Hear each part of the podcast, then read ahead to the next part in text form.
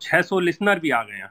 Great तो हमारा समय भी हो गया है तो स्टार्ट करते हैं इसे। तो सबसे पहले मैं हालाँकि समित भाई को किसी इंट्रोडक्शन की ज़रूरत नहीं है, सारी इन्वेस्टिंग कम्युनिटी उन्हें जानती है, लेकिन फिर भी एक औपचारिकता पूरी करनी है। Samit Vartak ji is the founder and Chief Investment Officer of SageOne Investment Managers LLP. Samit has been investing in the equities market since 1999 and has experienced and studied many bull and bear cycles over the last two decades. He has worked closely with various global companies in the US and India.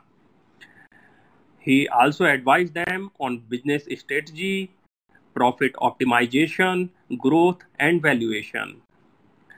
Since Sales started managing clients' money in 2012, the assets under management have grown from below 2 crores to above 2,500 crores. Thank you, Samit ji, for joining us. और आपको moderate कर रहे हैं ईश मोहित अरोड़ा उन्हें भी किसी introduction की ज़रूरत नहीं है सभी लोग उन्हें जानते हैं ईश Mohit is a co founder of school of intrinsic compounding S O I C the leading YouTube channel in India for investors with over 1 lakh 20,000 subscribers. Great.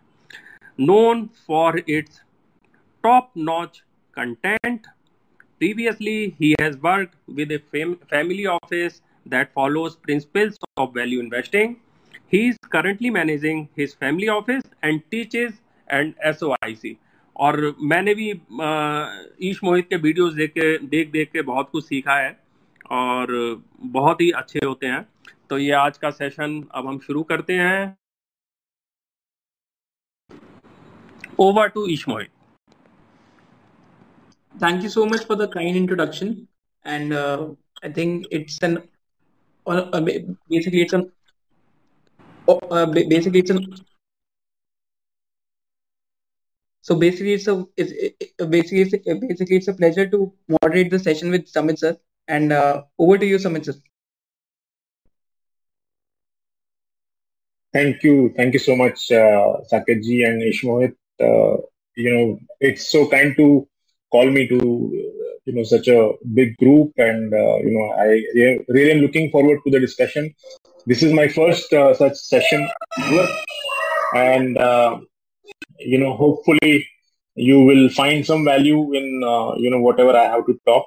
Uh, but you know do feel free to uh, have a very candid discussion. You know i am open uh, to any sort of discussions you know other than you know obviously stock ideas and those kind of things but uh, really looking forward uh, to the session and thank you so much for for the kind words thank you sir so just starting with some basic questions. Uh, what is the core investing philosophy of Sage One?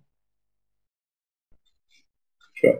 See, uh, so Sage One basically, uh, since I started, you know, my target has always been, you know, if you are investing in the stock market, you know, after all, it's a risky, risky asset class, you know, compared to bonds, fixed income, and um, hence, uh, you know, you have to make higher returns. You know, you can't if you are especially investing yourself, spending a lot of time, then my expectation was that if the market gives you 15% return, then you have to get at least 5 to 10% higher returns than that. You know, otherwise, not probably time well spent. From that perspective, the goal was to generate that 20 to 25% return, which is doubling of money in three to four years. And uh, if you have to do that, then even the companies that you have you know they have to double their earnings because without earnings you really cannot uh, you know get in the long run you can't really make uh, uh, returns which is too much you know away from the earnings growth so basically the one investment philosophy is look for companies which will double their earnings uh, in in the next three to four four years. So you know we are not um, looking for companies which are extremely cheap and uh, poor quality businesses. You know the first thing which which we have to look at is the business has to be strong. If it meets the business uh, standards that we are looking for, only then uh, you go for uh, valuation because see valuation uh, is something which uh, you can take a little bit risk on. Because if you get the business wrong you know there is high chance that you will permanently lose the capital. Valuation even if you go wrong it's okay. You know sometimes okay you let go of a year year and a half uh, year of returns you know but in the long run you'll not lose money. And that should always be sort of uh, the top uh, you know priority. In addition to obviously making uh, you know high high returns but you have to look at uh, your downside and the best way that i've seen i've done those mistakes you know going for really cheap companies looking really cheap at a p multiple level. Uh, so uh, best quality will be available at 40 times and then the cheap one will be available at 15 times. But that 15 times goes to 5 times and then the 40 times goes to 60 times. But you know so that is how generally the markets uh, work. And from that point of you know after burning my fingers uh, going for uh, really cheap valuations and not so good quality business you know this is where we uh, stabilized and has worked out uh, worked out pretty well and it works across you know industries doesn't matter you know which sector you are looking at and uh, that basically forms the foundation of uh, Sage One's investment uh, philosophy.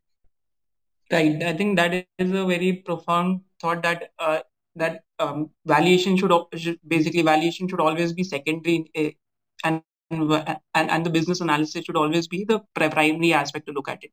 So uh, one more question linked to this. I think in one of your memos you mentioned that how between 2000 to 2010 and then how between 2011 to 2018 we have seen winners from multiple sectors uh, we have seen winners from multiple sectors that have emerged like basically between 2003 to 2008 we had the infra and the uh, uh, uh, like the infra cycle and the real estate cycle and between uh, like 2015 to 2019 we had the uh, we had the cycle of chemicals nbfcs and and pharmaceuticals so what is like your key criteria for filtering down on stocks See, um, now when you look for such a growth, typically you don't want that growth to be funded by too much of leverage. You know, so I mean, generally, if your return on equity is close to the returns or close to the earnings growth that you're looking for, typically, uh, you know, that should fund itself. You know, so internal accruals should be the key source of um, funding for growth because most growth doesn't come without spending on you know capex.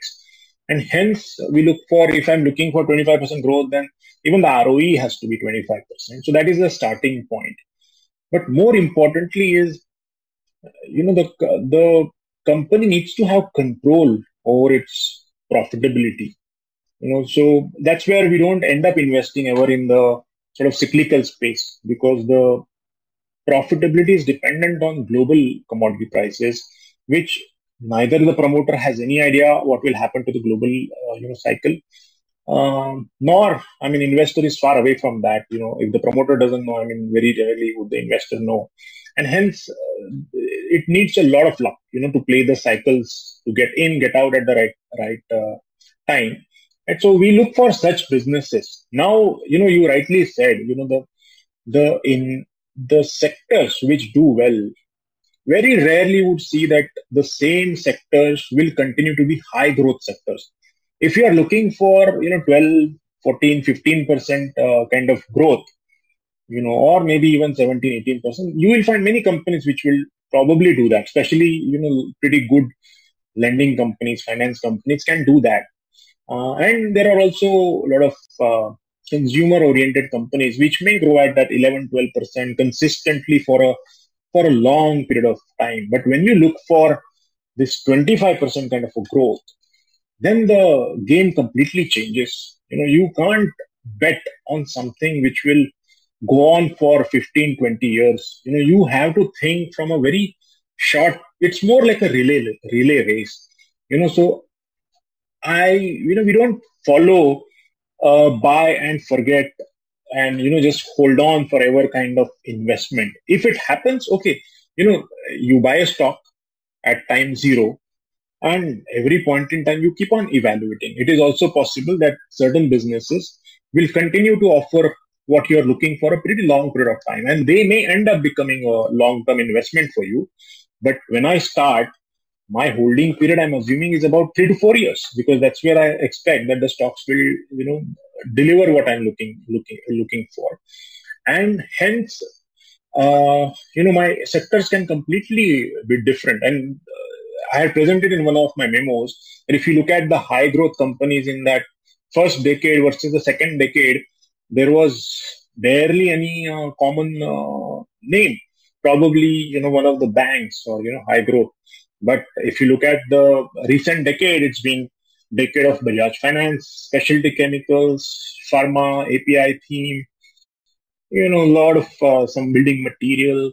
Um, and if you look, and then of course the FMCG kind of have gone up in valuation, but I mean they haven't really grown at 25%. I'm looking at more from earnings growth perspective.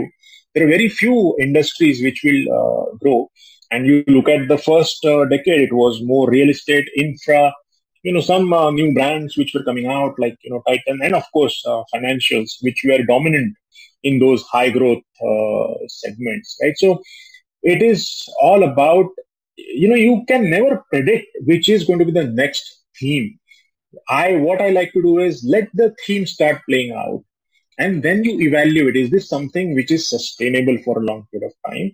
and then you get a lot of players. When you do bottoms up uh, invest investing that you know say i would uh, do you do by talking to management by looking evaluating companies who are just starting to grow you get a sense that this is a definitely a long term you know growth.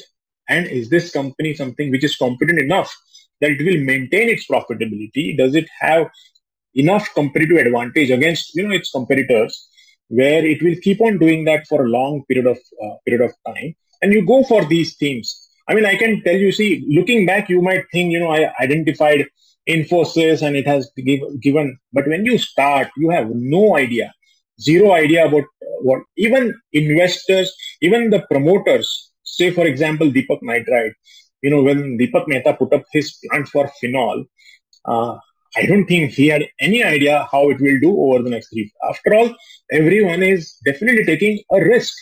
It's a calculated risk, but there is no certainty to how the business will evolve. So how how uh, does an investor who doesn't have even one tenth of the knowledge of what the promoter has about his business have any idea about how it will evolve? Right. So an investor can the best thing an investor can do is every point in time you just keep on evaluating that business how how you know track it track the competition what everyone is doing. And if it uh, you know keeps keeps on getting better if it maintains its profitability uh, you know sustains its competitive advantage and there is growth available you keep on holding it. You know that's how I, I work. I don't really look at you know ten year kind of uh, themes at all because I do not have the ability, and I don't think most of the promoters have the ability, especially in the high growth businesses in a very you know slow uh, systematic growing businesses like FMCG and those kind of where these are all stable companies, you know, paints, you will uh, probably have much more uh, predictability in those businesses, but they will not be that high growth businesses. And uh, I think investment way of investing completely changes depending on what kind of growth rate you know you are you are look, looking looking at, and hence uh, sector is something which comes out from bottoms up. You know, it never really starts from top down, uh, at least for me. I think that's again a very profound insight because uh, sometimes the entire sector does well because of tailwinds. Like in chemicals, uh, Deepak Nitrite, Navin Fluorine, PI Industries, uh, Industries, Vinati Organics, or a Clean Science recently, all of them have been doing well. So from uh, so basically an approach from bottoms up and then tops down, uh, basically a top down approach, actually tells you which sector is experiencing those tailwinds. So, linked to this question, sir, I had this question that why is it important to adopt a probabilistic mindset? because a lot of investors I talk to, so everyone is seeking certainty. But as you rightly pointed out, that when you're looking for a very fast rate of growth, then there is a, uh, then there is a lot of uncertainty involved as well. Just as an example, in 2015, 2016, when Deepak Nitrite was putting up the phenol plant, I think they had to do three rounds of QIP, and their balance sheet was also very leveraged. So, how do you make peace with this aspect of uncertainty, and how does that uncertainty reflect in your position sizing at the end of the day? Right. No, it's it's a very relevant question because again, I said, you know, the the kind of returns that you target, the kind of companies you're looking for, will uh, determine how you structure your portfolio. So, for example, if you are, say, a very high risky venture capital investment, very, you know, it's a more of a startup investment where the failure rate is pretty high. You know, out of 100, maybe barely five will really be successful, and you know, one or two will deliver you know humongous uh, kind of returns. And that too if you are if you're lucky. So if you are building a portfolio of venture capital uh, you know typically you need a lot of companies in the portfolio because you know to get that 2 3% to that 2 3% successful uh, sort of uh, uh, investments you need right? If you just do it in 10 most of the time 10 all the 10 out of 10 will turn out to be not uh, you know those 100x kind of kind of returns so if you are looking for those 100x plus kind of uh, returns, which probably out of 100, two or three max will probably deliver those kind of returns, you need to build up, uh, you know, that kind of portfolio. Because even even if uh, three deliver that 100x kind of uh, returns, and even if you put, uh, you know, one one percent in each company, that itself uh, probably delivers that 300 per, you know 3x kind of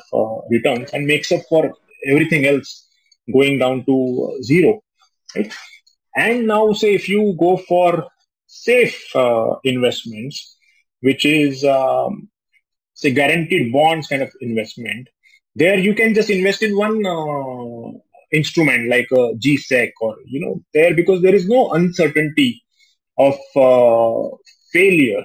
Because you if someone is promising you you buy a 10 year bond and gives you 6.2% return you will make that 6.2% return if you hold it until the maturity Whereas what you are looking for, you know, now if I'm looking for, so those are two extremes. What I'm looking for is basically, you know, that uh, 2x in three years or 2x in four years, you know, and that, you know, turns out to about 10x in 10 years kind of. A, and as I said, there is no certainty to, to this. So you have to make up your mind. How much risk are you taking of, you know, and you are not investing uh, into a turnaround story or you know a startup. So the certainty of uh, earnings growth is there. What extent of earnings growth generally is not you know known.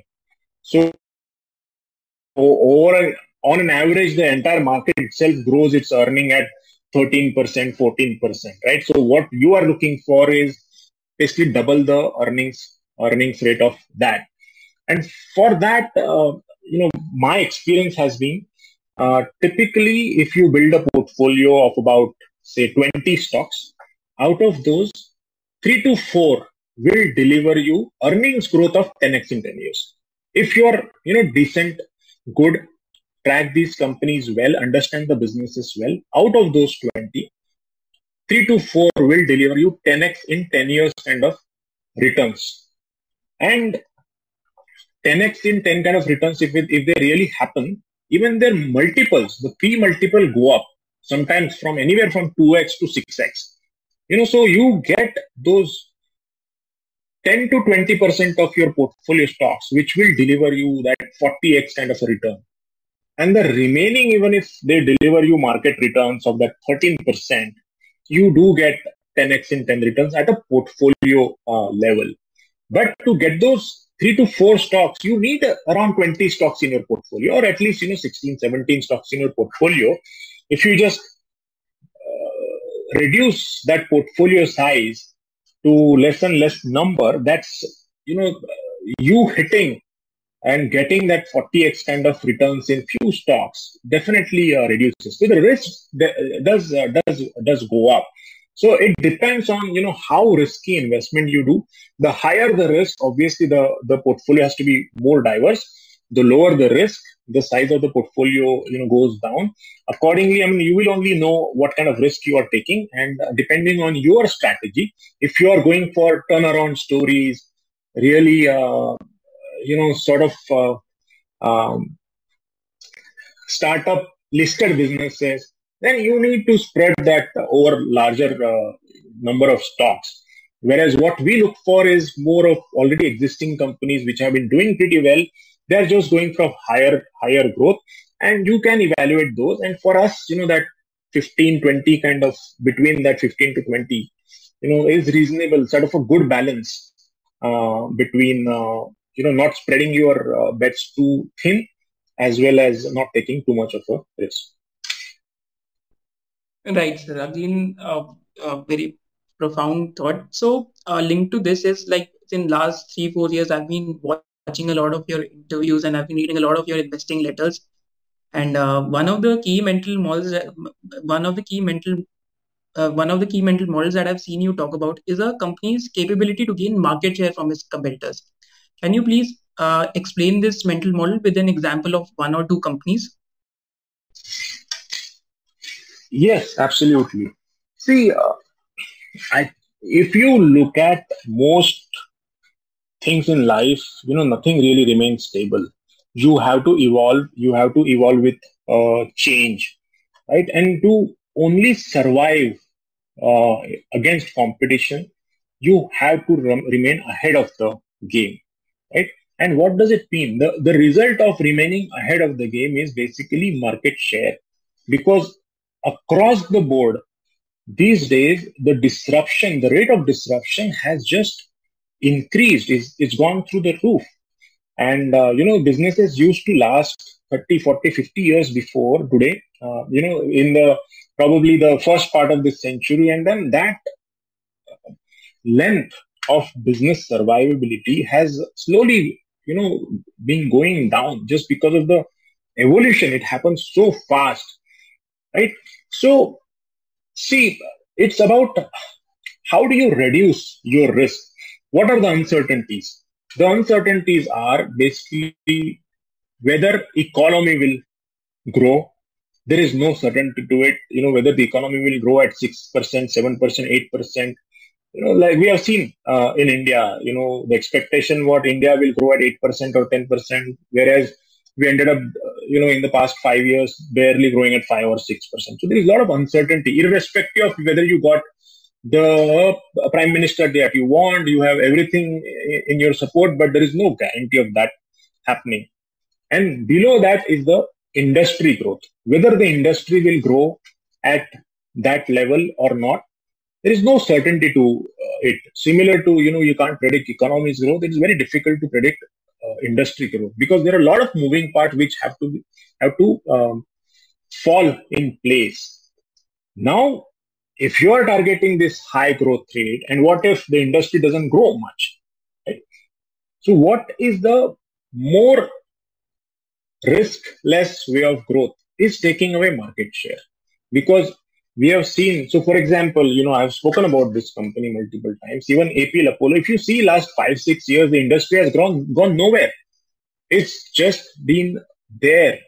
It's just that they did disrupt the market you know by bringing in new technology the direct forming technology where the you know the the wastage of time when you change the setup from one size to another was barely you know couple of hour, hours versus you know sometimes 24 hours or 48 hours right? So that itself first of all reduces the cost. That gives you an ability to uh, take smaller orders which are high, highly profitable. The other conventional guys will not be able to do it because why waste one day and you know uh, supply an order of just say 10000 uh, tons or so you know it, the economics itself changes. You are able to deliver and take away market share because of this disruption that you have created in uh, in the industry. I mean, imagine you know instead of getting the supply in two or three weeks, you're able to deliver in three to four days. I mean, that's a huge shift because it saves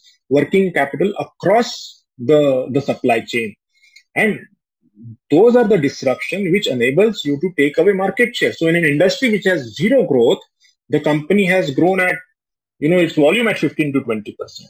And then with volume, with economies of scale, you have margin expansion. And, uh, you know, earnings growth is generally higher than uh, the, the volume growth.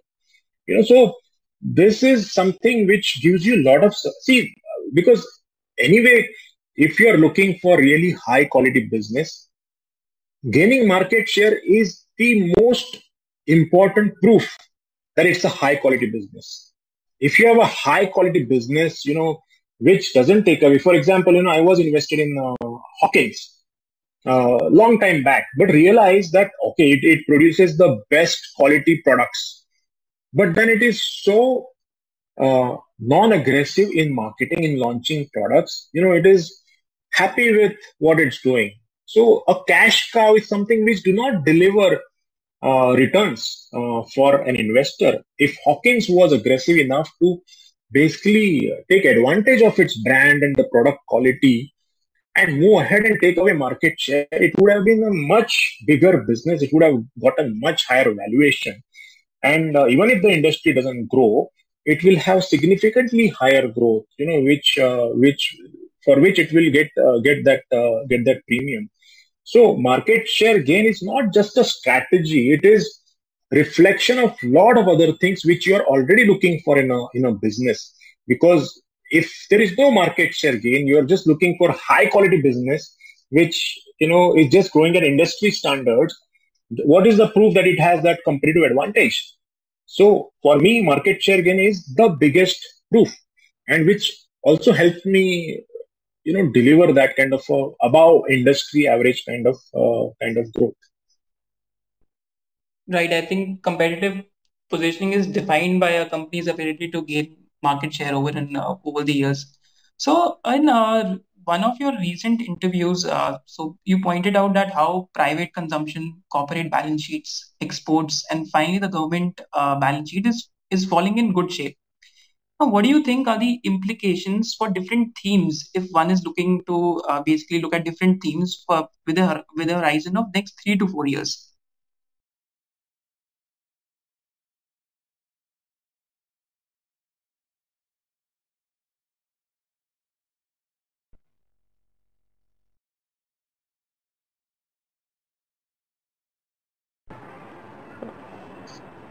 समित भाई आप mute पर हैं।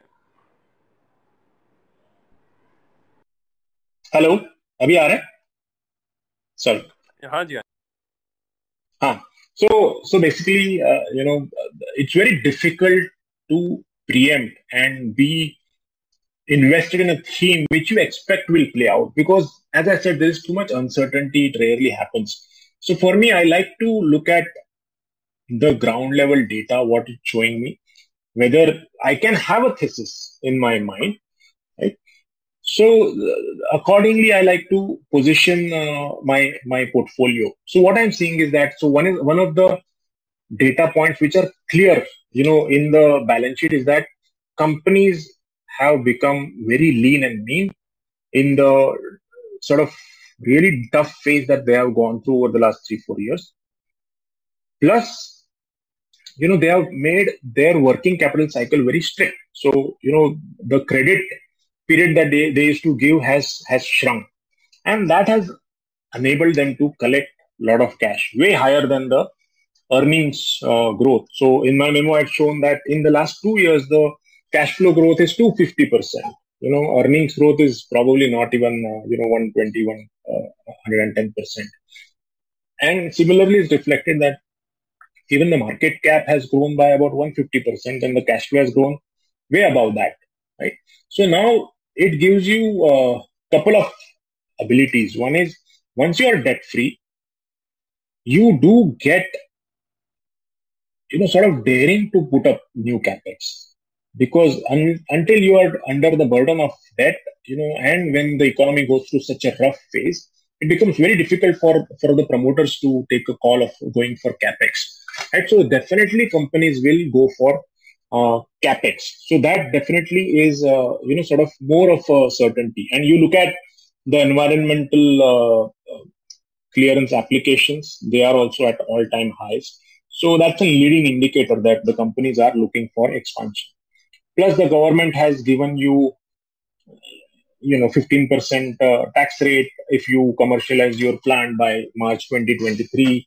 In addition to that, there is PLI scheme. Government is focusing on a lot of uh, you know export oriented uh, uh, businesses because now you know there is an opportunity away from China that uh, anyways I think it's a it's a humongous opportunity. But in addition to that, government needs to focus on creating employment and we can't just create enough employment if we co- continue focusing on just the consumption of india so we need to focus outside outside of india and uh, that's what i think this pli is uh, is uh, is for right so then the third thing which is emerging is that in the last seven eight years um, there is no rise in the real estate prices you know and uh, if you look at the salary levels over the last seven, eight years, they probably have gone up by two or three X.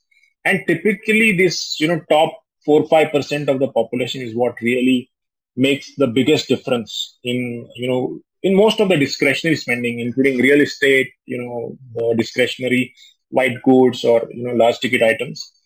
And at the same time, so, so no change in the real estate prices. The salary levels going up by 2 or 3x. At the same time, the EMIs have gone down by 30% because 10% to 7% kind of a drop. Right? So real estate also looks like a new theme. And the common ingredient for both of these themes, you know, whether building factories or real estate, is building material. So I think building material as it in itself is something which is you can see bottoms up. You know, a lot of companies going uh, having high growth you know, whether it's uh, the steel pipes kind of a companies or electrical cables or tiles. So something which caters to building factories or building residential uh, real estate is something which, you know, both those themes, as well as directly investing in builders itself, you know, the, those, that theme looks uh, really, really good.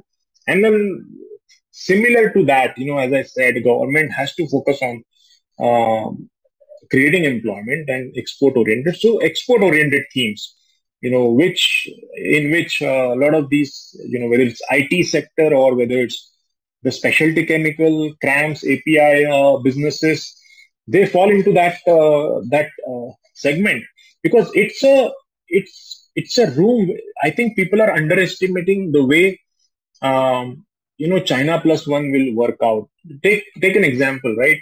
if you look at the Chinese, a uh, lot of chemical companies, they are forced to move away from urban uh, to sort of rural area.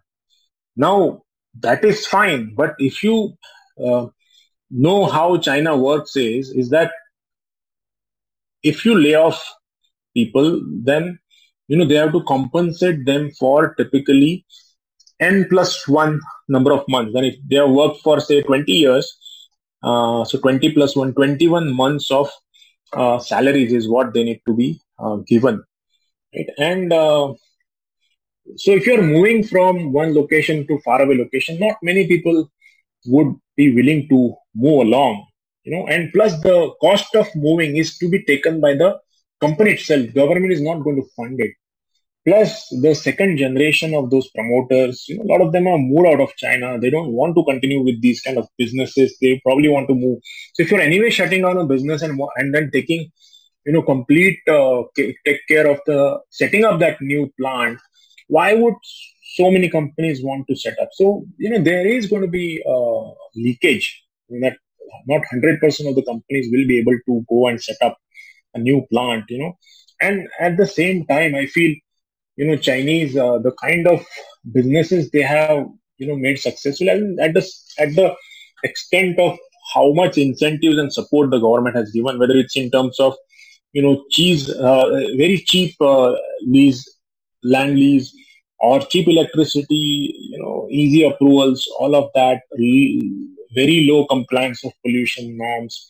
I think that that's history because the way the debt and you can see it through you know that evergrande kind of uh, uh, default that debt it's just a sign of the kind of debt you know because it's like an amazon model. Just keep on you know funding uh, the losses until the competition dies and then post that you make up uh, the profits. But you know, not everyone turns out to be an Amazon. Many companies will uh, perish uh, before that, and I feel a lot of uh, industries in China, you know, could face that uncertainty because the government no longer wants to support. You know, it's now it is going more socialist from a really extreme capitalist and uh, it could help india. I mean if india really takes advantage of uh, of this opportunity uh, there is pretty large opportunity available. And at the same time the corporate balance sheet is strong enough that they don't really have to take debt to fund this expansion.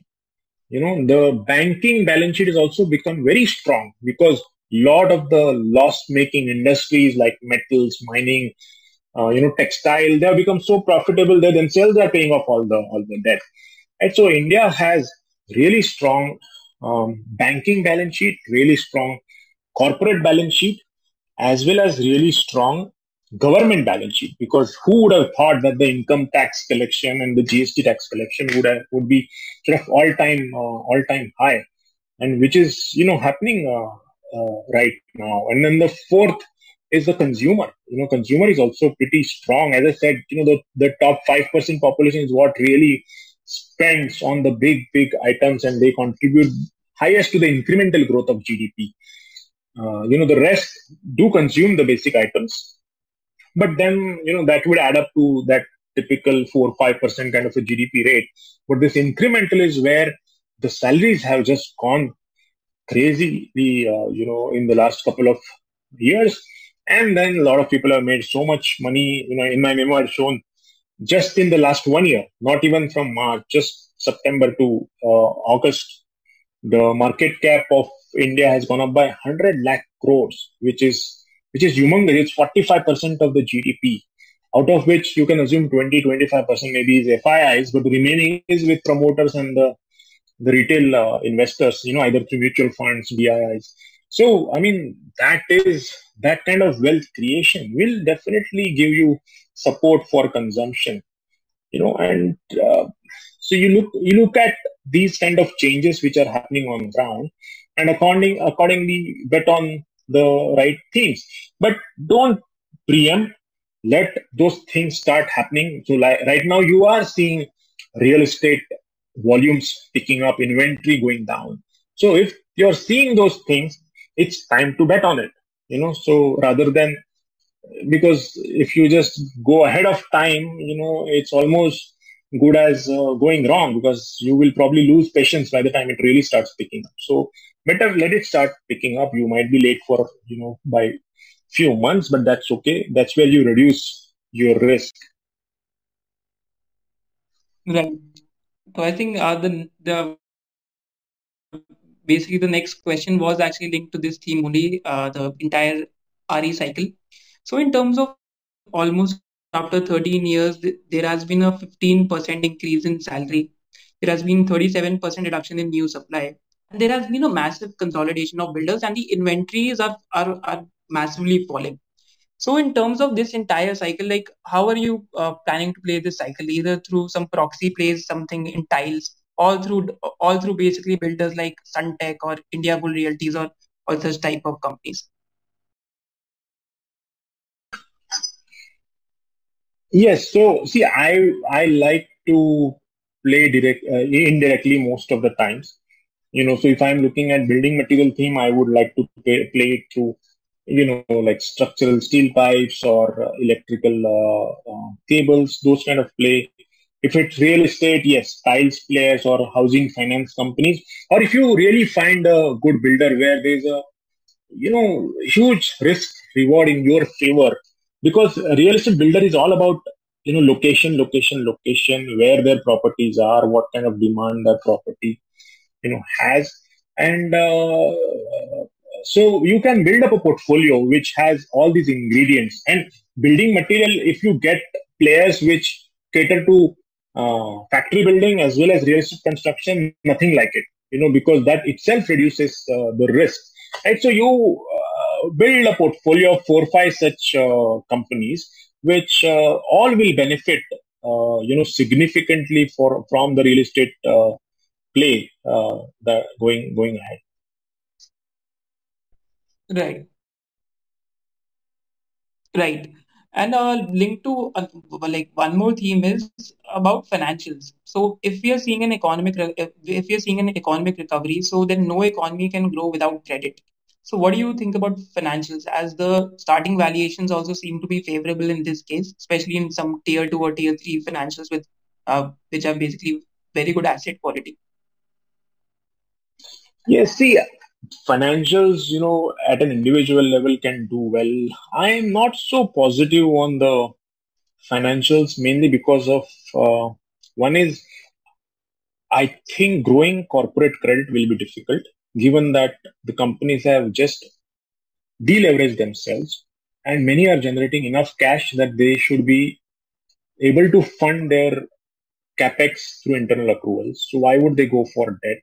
I mean, many of companies have already, you know, just paid off uh, the the debt, and uh, generally it doesn't happen that they will immediately go for, you know, financing, uh, especially when they are generating cash. So corporate lending growth will be difficult, and generally it's a big driver of uh, of uh, credit growth.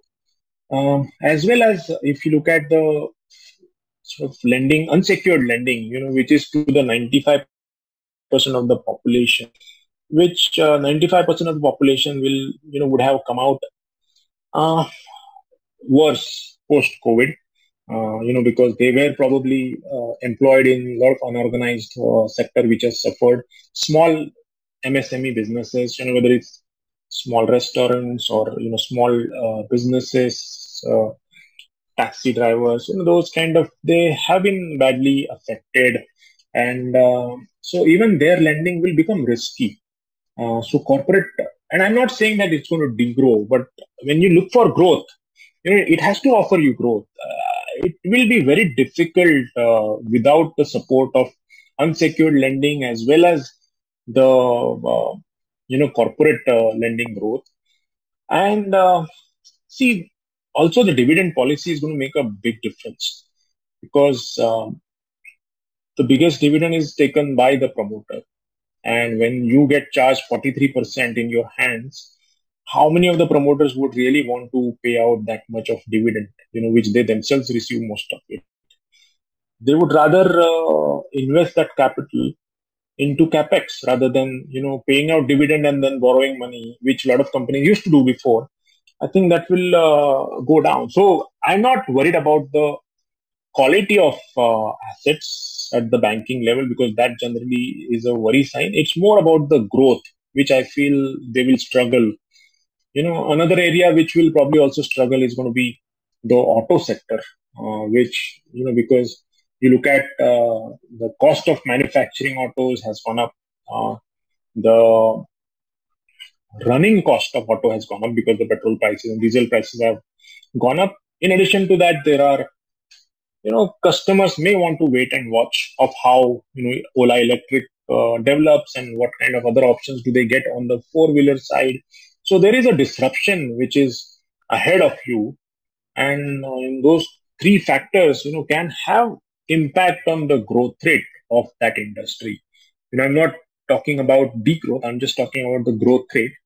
And of course, you know, investment is all about looking for sort of that alpha in growth and I feel that kind of alpha in growth you will not find in you know corporate uh, lending, auto, uh, unsecured lending, those kind of uh, segments.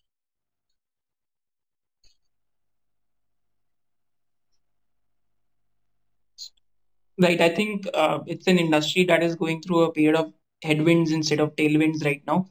And uh, one more very interesting opportunities or themes that are emerging is that we have already seen this play out in the developed world. That a lot of SaaS companies or the new age internet businesses are getting listed, and they've done uh, and they've done phenomenally well in uh, like uh, in in countries such as US or uh, or China. And uh, companies like Salesforce or Shopify, I think in last four to five years, they've they've been almost 30, 35 baggers. So are you like trying to say ahead of the curve and trying to and, and trying to find such companies uh, being listed in India, or or are you just trying to study? Are, you just trying to research, uh, uh, are, are you, or are you just trying to research on them? Yeah, right now, you know, it's more about just trying to understand their business models. You know, because one of the biggest, uh, I think, differences between what has really worked uh, in uh, US versus say what's different in India is that one is most of these companies have come to the listed market pretty late in the game. You know, when they are pretty much uh, entered. It's not a startup kind of phase. They have been there for five, seven, ten years. uh, You know, and then uh, most of the juice has been taken away by the startup investors or the private equity investors. And actually, you you would be buying from those most knowledgeable kind of investors. So that is one issue. And second issue is a lot of US players are global in nature, you know, which uh, offers them biggest sort of long duration of uh, duration of growth and uh, that may not be available for India because India would be still catering to the Indian population. And I think sometimes India as a population number looks really high, you know, 135 crores. But the real population that matters to most of these companies are going to be, you know, that top 5% of the population, you know, which, uh, which probably would be, you know, just about 10, 15 crore of population. And many of them have uh, already basically are already catering because the, the digitization happened once Reliance Jio was launched. And that's when the huge expansion happened. And we are, you know, three, four years past that. If it if this was an investment which was happening before Jio was launched, and when people will get access to internet and they will become, uh, you know, sort of uh, digital customers, that would have been opportunity. I think listed players are getting this opportunity a little late.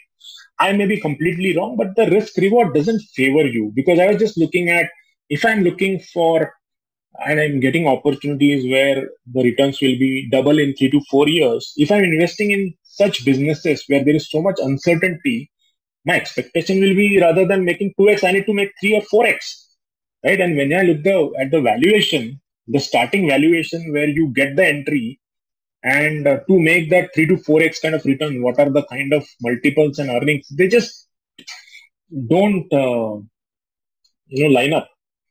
And that's where, so until, you know, we get comfortable on that business model because it's new, no one has any idea the uncertainty of how this business model, because the disruption can come through global players. You know, you don't know how and where the disruption will come through and whether and i mean you will make money if you they end up becoming the disruptors because in this industry it's more and more about the disruptor and whether they will be the disruptor for the next 10 years or is it just the disruptor at the initial stages and people will the other competitors will catch up you know there are a lot of uncertainty uh, which as an investor who hasn't really tracked this industry for a very long time uh, you know, it doesn't give me that comfort. But there could be investors who know this industry is in and out. You know, there are a lot of venture capital who probably ran this, this such businesses. They are now become investors they understand these businesses way better than I do. But uh, and you know, they can uh, probably predict how they will evolve, and they can take that those kind of bets. I am definitely not there yet. Right. And uh, uh, linked to the question of portfolio themes and everything. So, uh, one question which always disturbs me, or, or one thing which I struggle with, is when to sell. Like, what are the key triggers for selling? Like, there are key catalysts for buying as well. And at the same time, what will be some of the key triggers which actually make you sell a stock?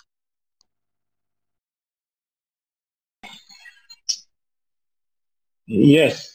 See, um, it's a very, very difficult question. No one really can master this. You most of the time, uh, see the biggest mistake. So there are two, you know, eh, to take the right sell call, actually just two side of the same coin, right? Because the biggest mistake that you do is that you don't get out of the company when there are issues and you get out too late or you get out too early from an invest investment just because you see some signs of trouble and there is you know five years more when that stock goes up 10x or 20x more you know so it's a tricky situation because you take the decision based on that current situation and you could the risk could play out either ways right? But i feel the biggest risk is letting go of a company too early uh, in the game at the first signs of trouble. Um, as I said, you know, out of the 20 stocks, you will get barely those two or three such big multi-baggers. And if you just let go of one of them, uh, you end up hitting your returns big time, right? So, see, whenever there is slowdown, because after all, when you invest in a company, you have certain expectations of growth, how it will evolve uh, as a business. Whenever results disappoint, that's when you have to dig deeper into what what exactly is causing that kind of uh, slow uh, growth. Right? You can give it a quarter or two quarters, you know, to see if this is a short term because you will not know really in one or two quarters whether it's a short term or long term. But most of the businesses will never have a straight line. They will go through uh, the, those dips in performances. You know, whether you are expecting 25%, it will just grow at 5%. Because the growth itself will be volatile, you know, for most of the businesses, because it's not the bonds that you're investing in. Now, only if you have understanding of the business, which is in depth, where you can make sense whether it's a short term issue or is it structural change which has happened in this business, that is the only way you can figure out whether to get out or not to get out. If you realize it's a structural change which has happened to the growth or to the business model, you just get out. You know, for example, uh, I was invested in Kaveri Seeds, you know, since 2009 10. I think it had gone up by 15x or 20x. Uh, and by 2015, around that time, uh, Maharashtra government came in and they put a they reduced the uh, price of the cotton seed packet and then they capped the pricing. I mean, for me, that's a big structural change because first of all, government is coming in and it's trying to control the price, which itself is a huge no-no for any business, uh, and it's reducing the the prices. So for me, it's an easy decision that you just need to get get out. In finance companies, for example, you know, uh, in J&K Bank, uh, around that same time, uh, you found out that it had lent. It, it was, I mean, a J&K state uh, bank, right? And it uh, one fine day, uh, you found out that they have lent to REI Agro in West Bengal, and you know, 600 crore, which was pretty big size for them that shows you, I mean, there is something wrong in the lending practice, you know, either uh, something which is driven by illegal sort of you know, incentives or uh, so if you realize that you just get get out. Difficult exits are when they are about uh, businesses just pure business calls where the, there is no shortcut but to understand that business uh, well. And it's better to be little late in exiting but making sure like because you don't want to lose out on that you know 30 40x kind of an opportunity too early in the game just because there was small hiccup in the uh, business. You just need to talk to more and more participants in the industry. Talk management talking would not help much because they will all obviously give you the right story that you want to hear but talking to the competitors, talking to the supply chain participants in the supply chain is what uh, what uh, will will help. And for me, selling decision is all about if the growth doesn't meet my standards of doubling in three to four years, if it's slowed down, um, I generally get out. Uh, and of course, you know, it's not based on my expectation of next year's earnings, or it's just more over that longer term uh, period based on my best guesstimate or estimate of of the growth. So growth generally becomes, you know, one of the uh, big reasons for my exit. Valuations are rarely large you know uh, number of exits for me. I'm okay with little high. I mean, of course, I don't buy at any valuation, but if I say was comfortable buying at 20 times multiple, it's gone to 40 times, 45 times, you know, I'm okay with that. That never becomes, especially the business is going to deliver what I'm looking for. And I'm okay compromising a little bit on the valuation side. Of course, if I get a better opportunity, which is as good, but if I'm getting it at, uh, you know, lower cost, lower uh, price, or lower valuation, I will switch it know, so especially if it's in the same industry, similar kind of drivers, I will switch it. So that could also become one of the reasons for uh, for exits. But exits is something that needs to be thought through, depending on your strategy. You know, if your strategy is to go for cyclical businesses, it's a lot to do with market timing and the cycle timing. You need to understand those cycles pretty well. Right? So those exits are already uh, known that you will exit this uh, this stock once the tide changes. And there, uh, probably you need to take much quicker call. You can't wait too much uh, to ascertain that because by that time the stock would have fallen by 30 40%. So, depending on your strategy, the exits reasons can be completely different.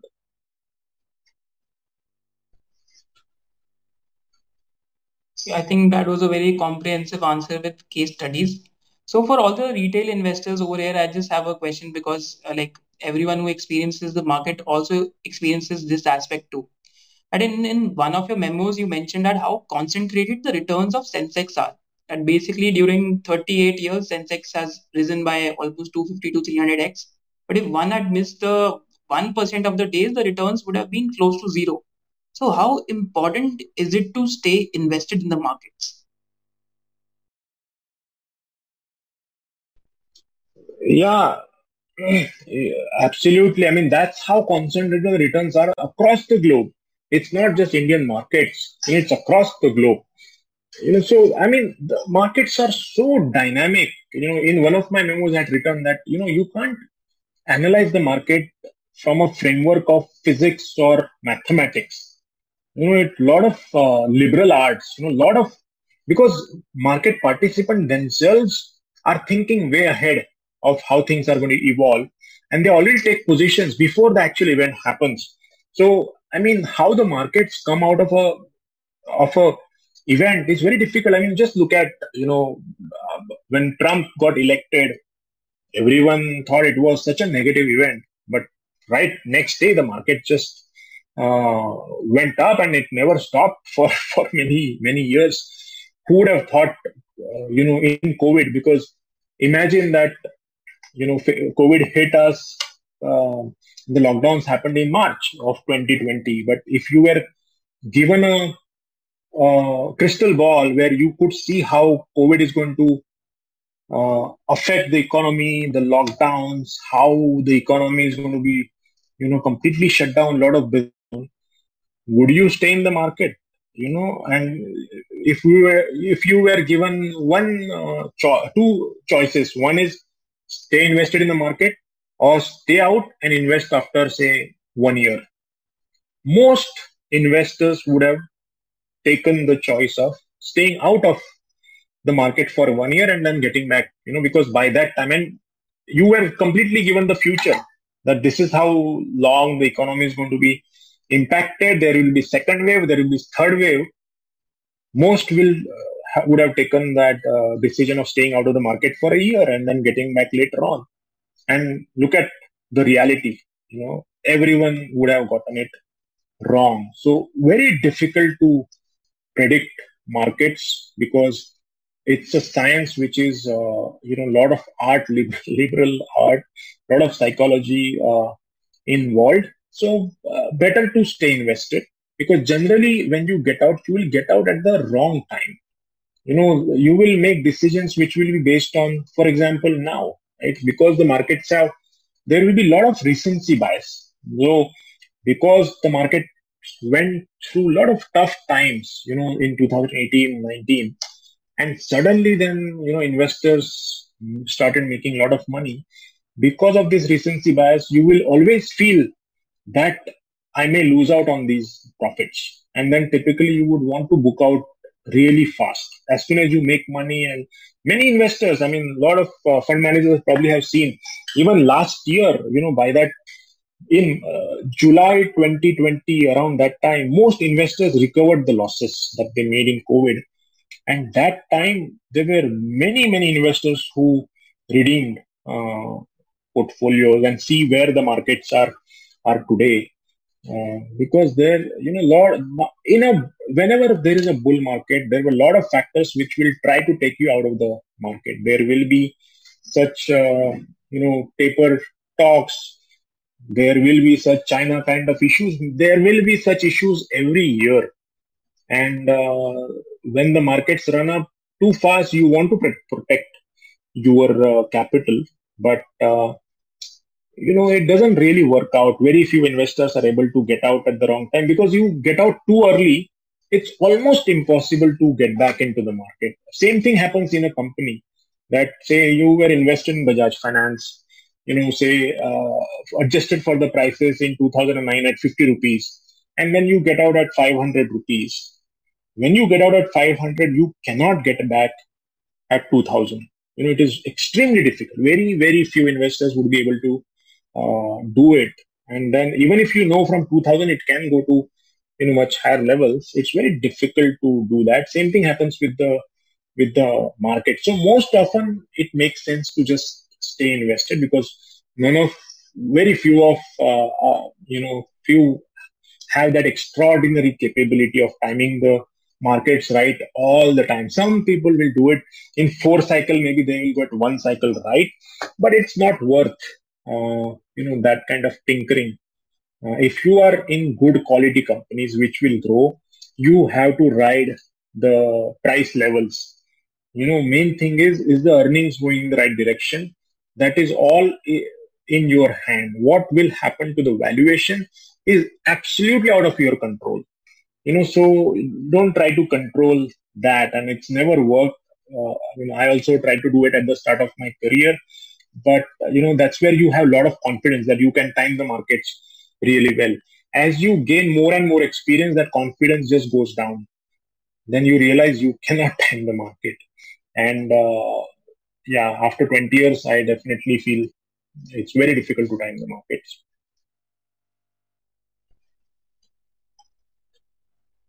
I think again that's a very uh, good thought that after 20 years of experience, uh, uh, like it is extremely difficult to time the markets, and I think it is something which uh, I, I, don't know if, if many people can do or not.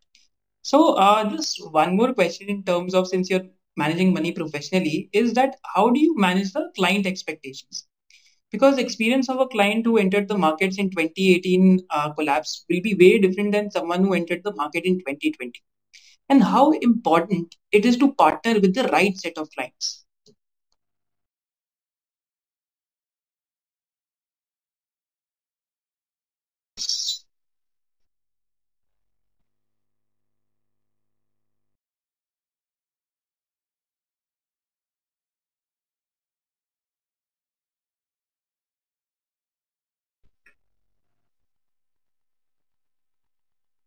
Sorry, my mute button is really slow. When I press it, you know, the it happens after like five ten seconds. Um, you know, it's extremely important that you get the right set of uh, clients. And uh, unfortunately, what happens is that majority of the clients tend to come in at the really bull phase of the market. You know, no one really very few people dare to start their investment or you know come to you when the markets are in really really bad bad shape. And so it's just inherent nature of this industry that you will tend to get the biggest money when the markets are stretched.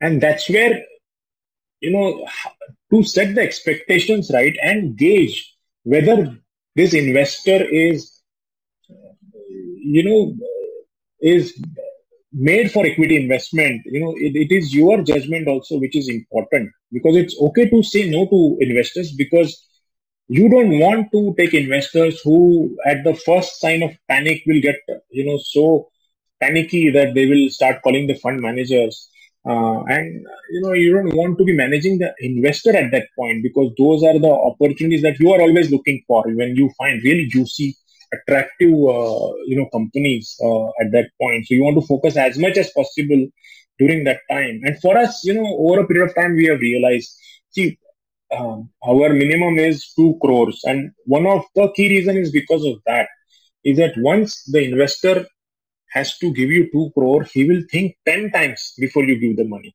you know so there uh, whereas uh, when we started the minimum was on only 25 lakhs in the pms and the you know people would put money blindly uh, into the the pms without really understanding the risk of of this uh, of this uh, business. So uh, by keeping that two crore, lot of such investors who just came in blindly without really understanding the risk got eliminated. And most of the time, you you know, as a fund manager, you get to talk to these investors because everyone wants to talk to you before they put in two crore, which is a pretty you know high high uh, amount, and you do get to gauge what uh, is the risk taking ability, whether they have seen cycles, and you want such uh, investors. And fortunately for us, you know, most of our investors are that. Even during COVID times, I don't remember even getting, you know, two or three calls.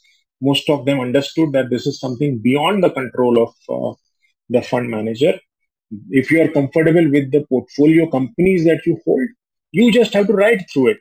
And, uh, you know, through my sort of conference calls that I do with investor, the quarterly calls, through my memo, I generally try to you know prepare the investors because even today, you know, even though I am positive on the next few years for India, and I feel I really, uh, from the depth of my heart, feel that this is going to be the decade for for India.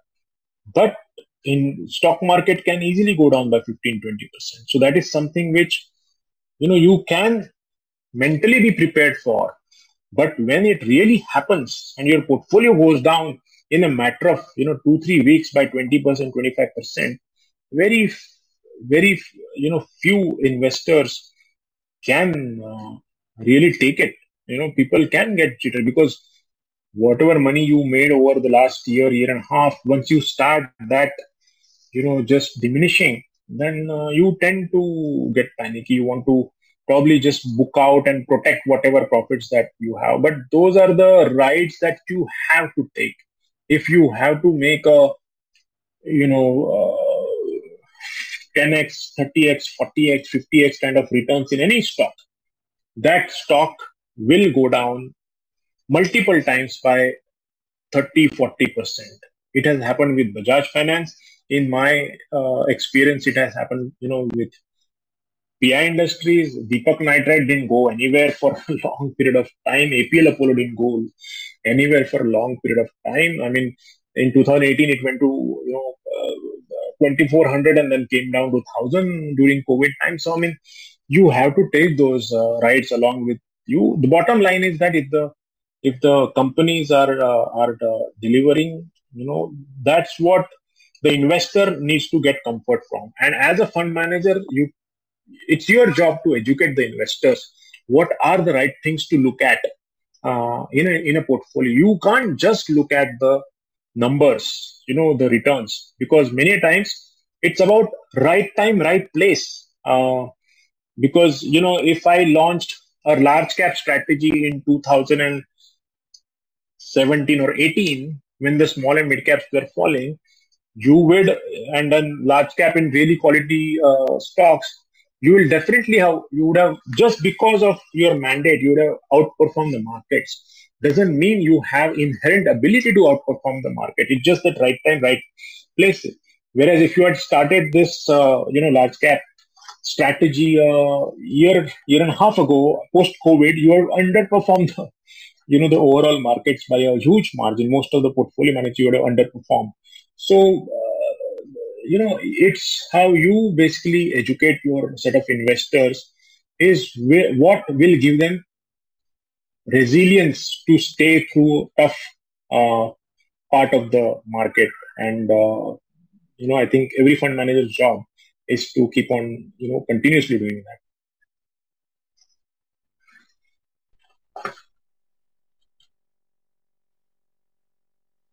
Right. I think as uh, in one of your talks, you mentioned that uh, the importance of being lonely in your investments, like uh, um, uh, especially when you're looking at businesses which are just uh, like coming up in terms of new prospects and and uh, in terms of just showing strength in the earnings growth.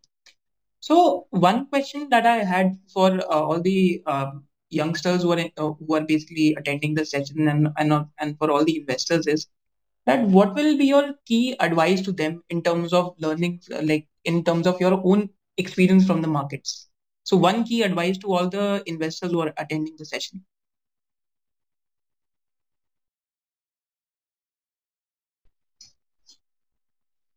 Yes my you know main advice would be see as you get more and more experience your uh, ability to evaluate businesses have to go up because I think that is the only way you can continuously outperform the market. So study different uh, businesses, study different industries. You know why certain business is doing way better than the competitors. You know it can be very different what's happening in India versus what's happening in the US. So just by reading most of the books which are US made, you know, doesn't mean that you will gain enough knowledge to evaluate companies in uh, India. You know, like Warren Buffett says that, um, you know, he wants to invest in companies where, you know, management doesn't have much role to play. Even if it's run by a monkey one day, you know, it should be uh, a running business, which absolutely doesn't happen. If you try to do that uh, in India, it will, you know, you will probably end up losing all the money. In India, the person who runs the company, the execution is one of the most important aspect, you know, that one needs to look at. I mean, every company that I have invested in, which have turned out to be uh, to be a multi-bagger, it is because of uh, that whoever was running that uh, that company, whether it's Rajeev Jain in uh, you know Bajaj Finance or uh, you know Mayank Singhal in PI Industries, you know across the board Deepak Mehta, you know in Deepak uh, Nitrite, even a lot of you know specialty chemical companies. It's because of uh, the so and then every industry is so differently run in in India. So the more you evaluate different businesses, the more you evaluate different industries, you'll get a lot of insights of what really makes a biz, a good business. You know, and that knowledge is something which is incremental. It keeps on compounding over a period of time. So after a while, uh, it is something which will become sort of part of. So you know, one of the things which I think I have learned over a period of time, you know, which is uh, investor or the new investors spend a lot of time in reading. I know everyone advises you on reading a lot, but it should not become sort of uh, an addiction because reading can be very relaxing. It can be, you know, entertaining. But once you read few books on investment, there is very little incremental return on time that you get uh, on such. Once you read, I think you need to spend a lot of th- time in thinking about what you have read. That thinking is becoming less and less. We get bombarded by so much of data, information, reading on WhatsApp, on email, on you know through books, some PDFs, research reports that we just spend most of our time just reading, reading, reading. Whereas we spend very little time in uh, thinking about uh, those those readings. Once you think you know play different scenarios about businesses about and you know i would say if you spend 10 hours on reading then spend 20 hours on thinking about it. You know uh, uh, one of the example is that you know when i read about say valuation right? Valuation you can easily just read damodaran's book you will get to do uh, know most of the things about valuation, at least the fundamental theoretical aspect. But then when you come to India, you know, you look at the valuations of FMCG companies, valuations of you know building material companies, same growth, similar kind of ROE, and then they getting valued so differently. One getting valuation of 80x, something getting valuation of 15x. You think why, why, why? Question why across different businesses. You know that gives you much more insights. You know that thinking, evaluating different. Uh, you know discrepancies is what gives you a lot of knowledge and that knowledge sticks with you it keeps on adding and um, that is something which i would definitely advise and again you know just because something has worked for me doesn't really have to work for you because it's not about just one way of investing it has to match with what you like what your temperament is and accordingly whether you are good at such kind of investment you do that. You know there could be very different kind of invest sometimes you know you could be a great uh, business picker timer of uh, market cycles timer of industry cycles and uh, you know you could do really well. Some people don't even meet the management right? They can just read the annual report just broadly look at businesses and get an insight into how that business is going to evolve for me, what works is I have to go meet the management, look at the plant, and you know visit the plant, talk to the supply chain. I need to get much deeper insight, but not necessarily something that you have to do. But I would say more than gathering information, more than just getting bombarded by data, just focus on the most relevant data. Don't waste too much of time, you know, going through everything, reading through everything that you that you get think much more about your investment style, what you know kind of businesses you like, uh, and uh, that will help you a lot going forward. Even if you make mistakes, just think what is it that you know made you make that uh, mistake? Was it not understanding the business? Maybe not spending enough time, or is it just part of probability? It is also, however in depth research you can do, you can spend all kinds of hours and times but there is risk involved you know. More businesses as i said not even the promoters know how it's going to evolve. So you, you can go wrong. More many times you will go wrong. But you need to see you know whether it was just that probability which played out or there was something which you should have caught which you didn't and why didn't you catch? So don't get into that guilt feeling just uh, you know evaluate why it happened incorporate as as part of the learning and keep moving on. You just need to keep on moving on evaluate different industries and i'm telling you 10 years down the line you will be you know 10x better investor than uh, you are today. And that's the only way you can compound your knowledge by just studying different businesses and industries.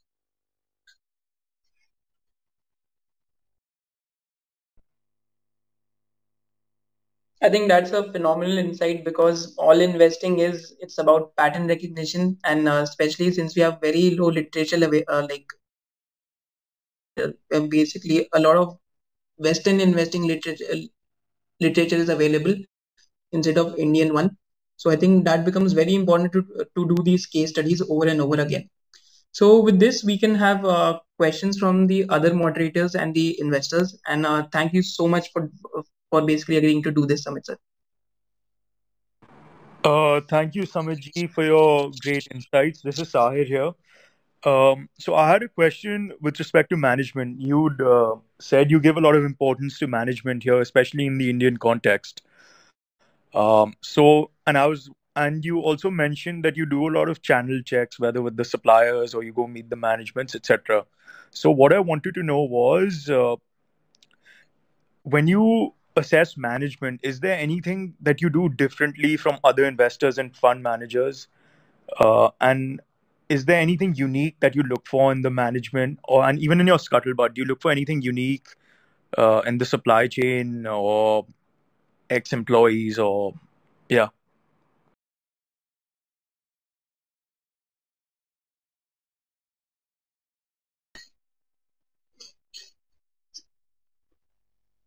Yeah. Um, hello. Okay. It's so uh, no, uh, Sahil. It's not. It's not. You know, anything unique. Initially, when I you know came back to India in 2006, and I you know I used to meet promoter, and you know he was not probably good at uh, communicating or not talking well. I thought, yo, this is not a you know sophisticated promoter. Can he really scale up that business? But you get surprised the the way uh, Indian promoters may be not good at communicating, but they are excellent executioners. Um, so I like to look at one is how they have done historically, you know, how they have executed, what kind of capital allocation decisions they have taken. And for me, you know, that becomes a starting point. But I do like to understand how and why they are doing certain capex, what exactly is going to change to disrupt the industry. You know, they need to have that kind of uh, specific knowledge. You should not go after just investment because you want to, you know, keep on investing and growing the business. There has to be a specific plan. And so that execution plan is very important for me. And then you're looking at history, whether they have been able to execute what, you know, probably they have said uh, before is, is important. The work culture is important because see, most of the time or the management is not to really look at their ability of manufacturing and all. I mean, that's an added advantage. But you do get a sense of whether that promoter is a micromanager or is he a good delegator. You know, because you to execute at such a scale where you want to go up 10x and 20x, you know, in the next uh, decade, two decades, um, you can't do it alone you have to rely on people. You have to hire talent and delegate. You know that is the only way you can professionalize a business. So that aspect is very important for me. Almost across the board whether it's you know i mean you can imagine where bajaj finance was versus when they got the talent of rajeev jain and he ended up bringing most expensive talent from the financial uh, industry and look at the way they've executed uh, you know similar is the is the case for you know whether it's the pi industries even apl apollo you know uh, sanjay gupta slowly he is bringing in uh, the talent. He's trying to professionalize setup. He is thinking of you know bringing in the technology way ahead of others uh, and he is thinking three four five years down the line how this industry is going to ev- evolve and how do you just remain ahead of the game. So that kind of thought process is something which I keep on uh, looking for. You know, I haven't focused much on the corporate governance side and all of that. That is a very different thing. See, uh, again, um, investors, as I said, do spend a lot of time on looking at last 10 years of annual report and you know looking at reading a lot about history that is okay i mean i, I do spend some time on that but i think the the real evaluation comes in from the future. You need to understand uh, the game plan, how they are going to disrupt uh, that industry. I spend a lot of time on uh, understanding the future rather than just the history. History, I feel, is just the starting point. And uh, once you dig uh, into the promoter, you know, question him uh, in detail, I think a lot of those, uh, whether it's just a superficial plan or is it a thought out plan, it, it comes out uh, well in uh, you know in that uh, in that interaction. And when you talk to the supply chain, it, does give you confirmations about you know whether it is he just a good storyteller or is it something which in reality is going to you know execute. So uh, over a period of time, you again, so as I said, you know, when I came to India, probably I made those very poor uh, judgment errors of you know uh, categorizing promoter based on the communication skills. A lot of that is behind. It's all about the action that i look for and it's all about the plan and execution that i look for. Thank you samitji. Thank you so much.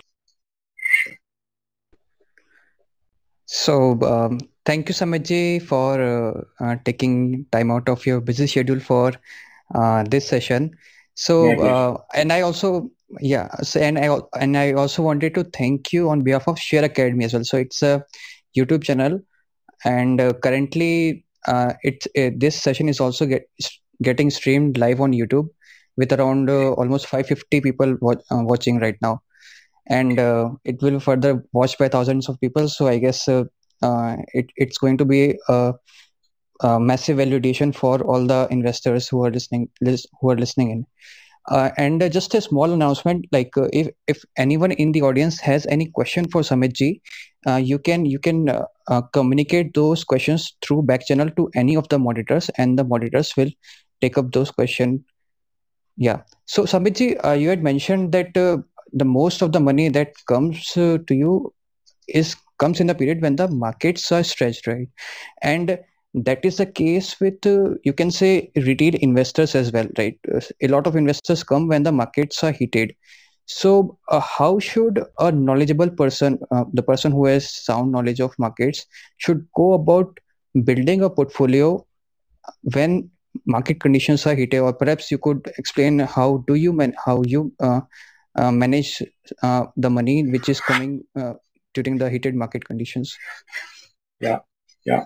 So, see, um, actually, if you look at uh, the returns of uh, in my one of my memos, I think it was towards the start of the year, I presented that whether it's a cyclical company or a structural long-term story. So, if you compare the returns of say, Tata Steel versus a lot of uh, FMCG kind of companies. Hello, getting some disturbance. yeah yeah you're Um, audible Samit. Okay, so the, the returns aren't much different over the last 20 year period. Right? The problem is in the volatility in the in the returns.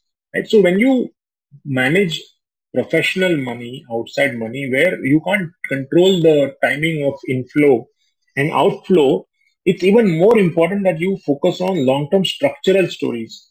Because say you are expert in uh, you know cyclical stocks, but since the cyclical stocks didn't do anything in you know from 2008 to 2000 uh, you know 18 19 uh, you probably would be a dead fund manager. You would not your business would not have survived.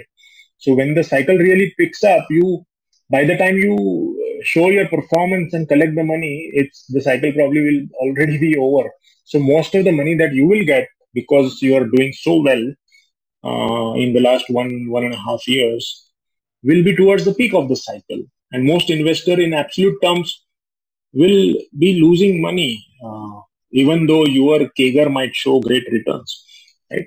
So the only way you can actually for for a professional fund manager uh, you have to focus on uh, businesses which are you know structural in nature which will end up doing well irrespective of whether you are in a you know economic bull cycle or a down cycle you know those are the kind of businesses which you have to endeavor to to have in your portfolio. And then the the matter of you know inflow and outflow has lesser relevance because and again as i said you have to educate the investors because you end up so for example you know i have a track track record record of say 10 years and my returns are 30% uh, CAGR right? But if you look at uh, say 2 3 years of moving average you know that will that will range from anywhere from uh, 17% to to a high of uh, 60 70% you know so uh, there is and if you reduce that moving average cycle to one year it will range from minus 27 to plus of uh, you know 180 percent. Right? So the shorter time period you come in with you have to be ready for that sharp drop in your portfolio. Whereas you extend your investment horizon then at least the probability of you losing money reduces significantly especially once it goes beyond you know 3 years or so there is no guarantee that you will not lose money but it reduces significantly so when when an investor comes in whether it's at the top of the cycle it's important for you to set expectations that since you are coming at the top of the cycles, when investor come in at the top of the cycle, of course the average returns are going to be below the long-term average that that uh, you know say a fund manager has uh, has made. So when the expectations are set right, the investor is aware of the risk of the portfolio going down by 25 30 percent at any uh, you know any period in that if he's ready uh, it it uh, uh, he can ride through that cycle because at least he was made aware of that. But if you you know uh, he comes in at the peak of the cycle with expectation that he will also get the returns of the last one and a half years that is a completely wrong expectation from his point of view. And if no one really and many a times there are a lot of new investors who come into the market just because they hear so many people around them making money. And they are absolutely not aware many a times and they're not ready for such a such a fall. So if you end up having such an investor you know you will go through a lot of stress uh, more stress as a fund manager than the actual investor uh, goes through. Um, and uh, yeah it's it's all about setting the expectations right Yes, yes. So, um, I actually I was present uh, in the 2018 presentation that you made at CFA Society in Delhi, so uh, in that presentation, you made a comparison between cheap Nifty 50 stocks and uh, expensive Nifty 50 stocks. So uh, I, I, I believe you you had said that if you look at look at the return over a 10 year period, uh, those returns are like there's great divergence between the returns. But if we if we increase the period to 20, 30, 40 years, the returns are much more comparable. So do you still hold that view because uh, we have seen like the expensive stocks have become even even further expensive in this market. So does that does yeah. the view still hold? See, what I had said during that talk was I had shown history of uh, Nifty 50. You know, it was in the 1970s in the US with sort of this decade in the in India, right? So, and then for India specifically, I had shown that if you look at the high quality stocks, you know, where you put in those consumer oriented FMCG kind of players and compare with the generic uh, Nifty kind of valuation, um, their valuation was pretty similar in uh, the first decade of this century. You know, it was around that 25 times, 20, 25 times kind of a multiple. Right? The divergence started happening after 2011. And there was specific reason. You know, if you understand uh, uh, how Indian economy was, you know, in 2011-12, that's where a lot of those scams started uh, coming out from the previous government. The parliament went through a complete, uh, you know, standstill. There was no, not much capex. Um, banking system was already stretched, and uh, Indian economy completely slowed down. And that's where these uh, you know, until uh, say 2010, if you look at that decade, the growth of whether it's a metal stock or uh, you know cyclical company, long-term structural consumer-oriented stocks, the growth rate was pretty much similar. The economy also was growing at a nominal rate of that uh, you know 12, 13 percent, which a lot of these consumer stocks were growing. But they after 2011, their growth rate continued at that 11, 12, 13% uh, kind of figure. Whereas the rest of the economy, especially the you know the non-structural stories, cyclical kind of stocks, all kinds of commodity, metals, textiles, some you know auto, their growth rate just went down to five percent. If you look at the Nifty's growth rate during that phase, uh, you know, 2011 to 2000 and maybe uh, 19, 20, it's barely five percent. So that divergence, that alpha that uh, these companies created, attracted a lot of capital because it shows as soon as you start growing uh, consistently, the investor, when they have less opportunities around them, will flock towards those limited opportunities. And that's where the companies which are trading at that 25 times kind of a multiple went up two or three x in terms of valuation itself and that's where they returned you know in addition to that 12% 13% kind of a growth there was incremental return of uh, 7 8% because of this 2 to 3x kind of valuation multiple increase over that eight nine years kind of a period, and that's where they generated you know 20 22 percent kind of uh, returns. But same valuation re-rating is not going to help you going forward. Your returns now would be driven by you know more earnings growth, and when other opportunities become available, you know which are higher growth, cheaper stock, people will tend to switch.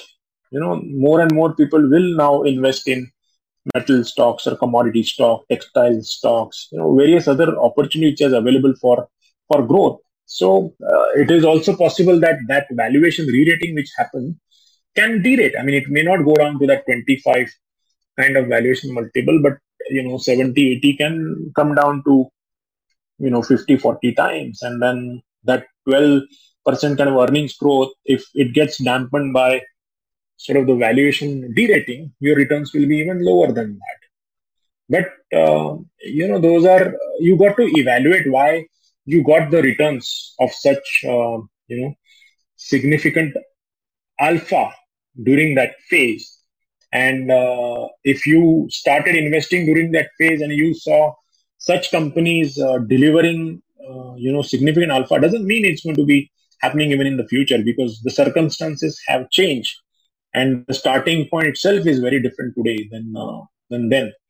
So uh, again as i said you know the thinking is what is uh, needed. Just looking at statistics and uh, just studying history doesn't matter you know is, is just a starting point. You need to uh, evaluate whether it really applies uh, at any point in time.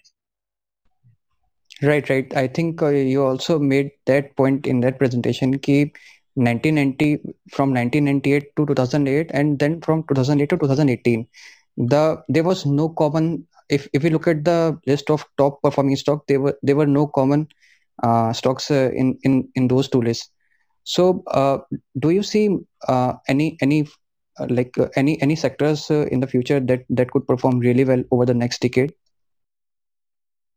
Yeah i mean i think see it is extremely difficult actually to you know predict the themes which will work out. And that's where i generally don't try to predict such themes. As i you know explained uh, against what uh, ishmohit uh, had asked regarding what kind of themes. And i said i take a short term view and let that view keep on holding for a long period of time and let that become a long term view. You know but i will always look at the next two three four years point of view. Um, today the companies which are emerging in that theme as i said is into real estate is into building material is into export oriented you know whether it's it or specialty chemical uh, pharma apis um, and uh, that's what i would you know migrate towards. That's where my allocation will be. And because they're already delivering that kind of a kind of a growth and then you just um, track it, uh, get more and more knowledge about that specific themes which is emerging from your bottoms up stock picking, and you hold it until it uh, stays valid and it keeps on meeting your hurdle. Uh, once it stops uh, and you think you know the uh, the the tide has changed, you because there are too many moving parts in the world where it's almost impossible to really predict a theme for a very long period of time. You know, just as COVID hit, there could be something else which could hit. And, uh, you know, people were talking about now a long term super cycle for commodities. But who knows? I mean, what if this China, you know, financial issues and uh, default really blows out of proportion? Then uh, China is the biggest driver of commodities. You know, it could just falter.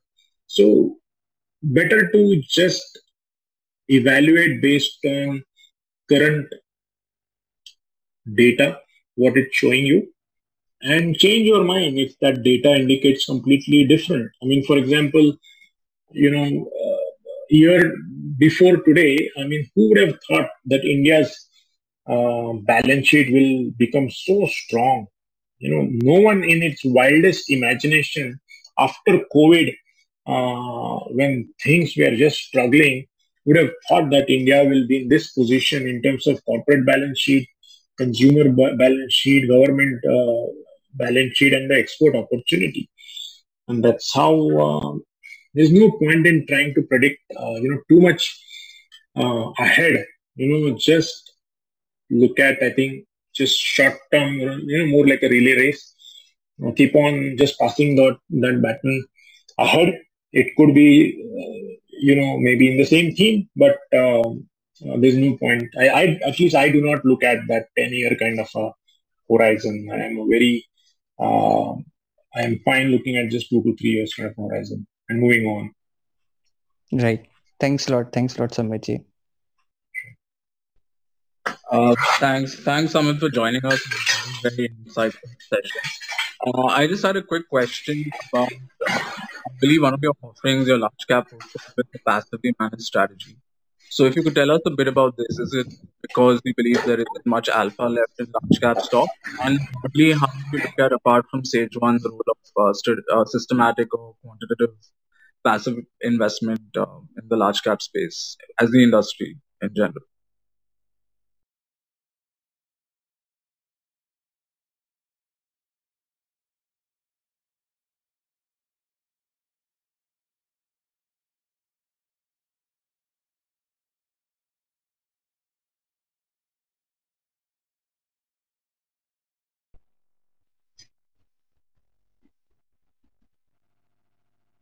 Hello. I don't know because my unmute sign still shows it's unmute and probably it's already. on. okay. Can you hear me? Yes, we can hear you. Okay. Sorry. Okay. Yes. Uh, see, I believe it's extremely difficult to generate alpha in the large cap space. It's not that easy. You know, the only way, um, and uh, there is uh, passive strategy which uh, you know you can uh, try to take longer term structural stories within the large cap uh, space.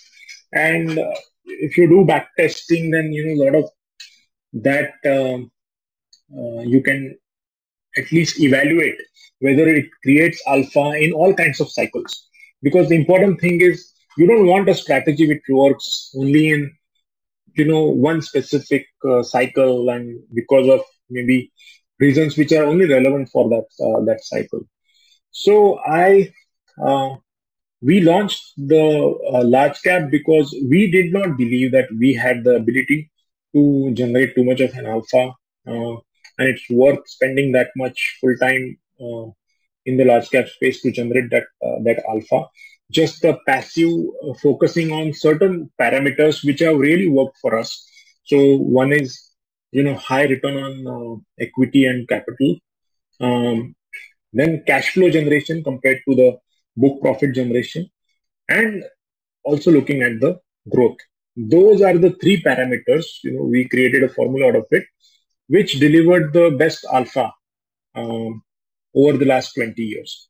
And based on that, because large cap is if you are not doing an active strategy, better to offer something which is, you know, very competitive. And we thought, you know, that is something where we can't really add value by spending too much time evaluating and go, doing the same work that we do for small and mid cap, you know, going talking to supply chain and talking to the management, visiting factories.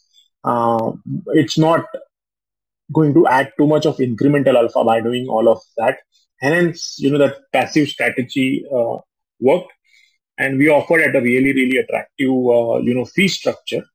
And again, it's also, uh, it completes sort of the portfolio, uh, uh, product portfolio for us. Because many times small cap and mid caps are very volatile.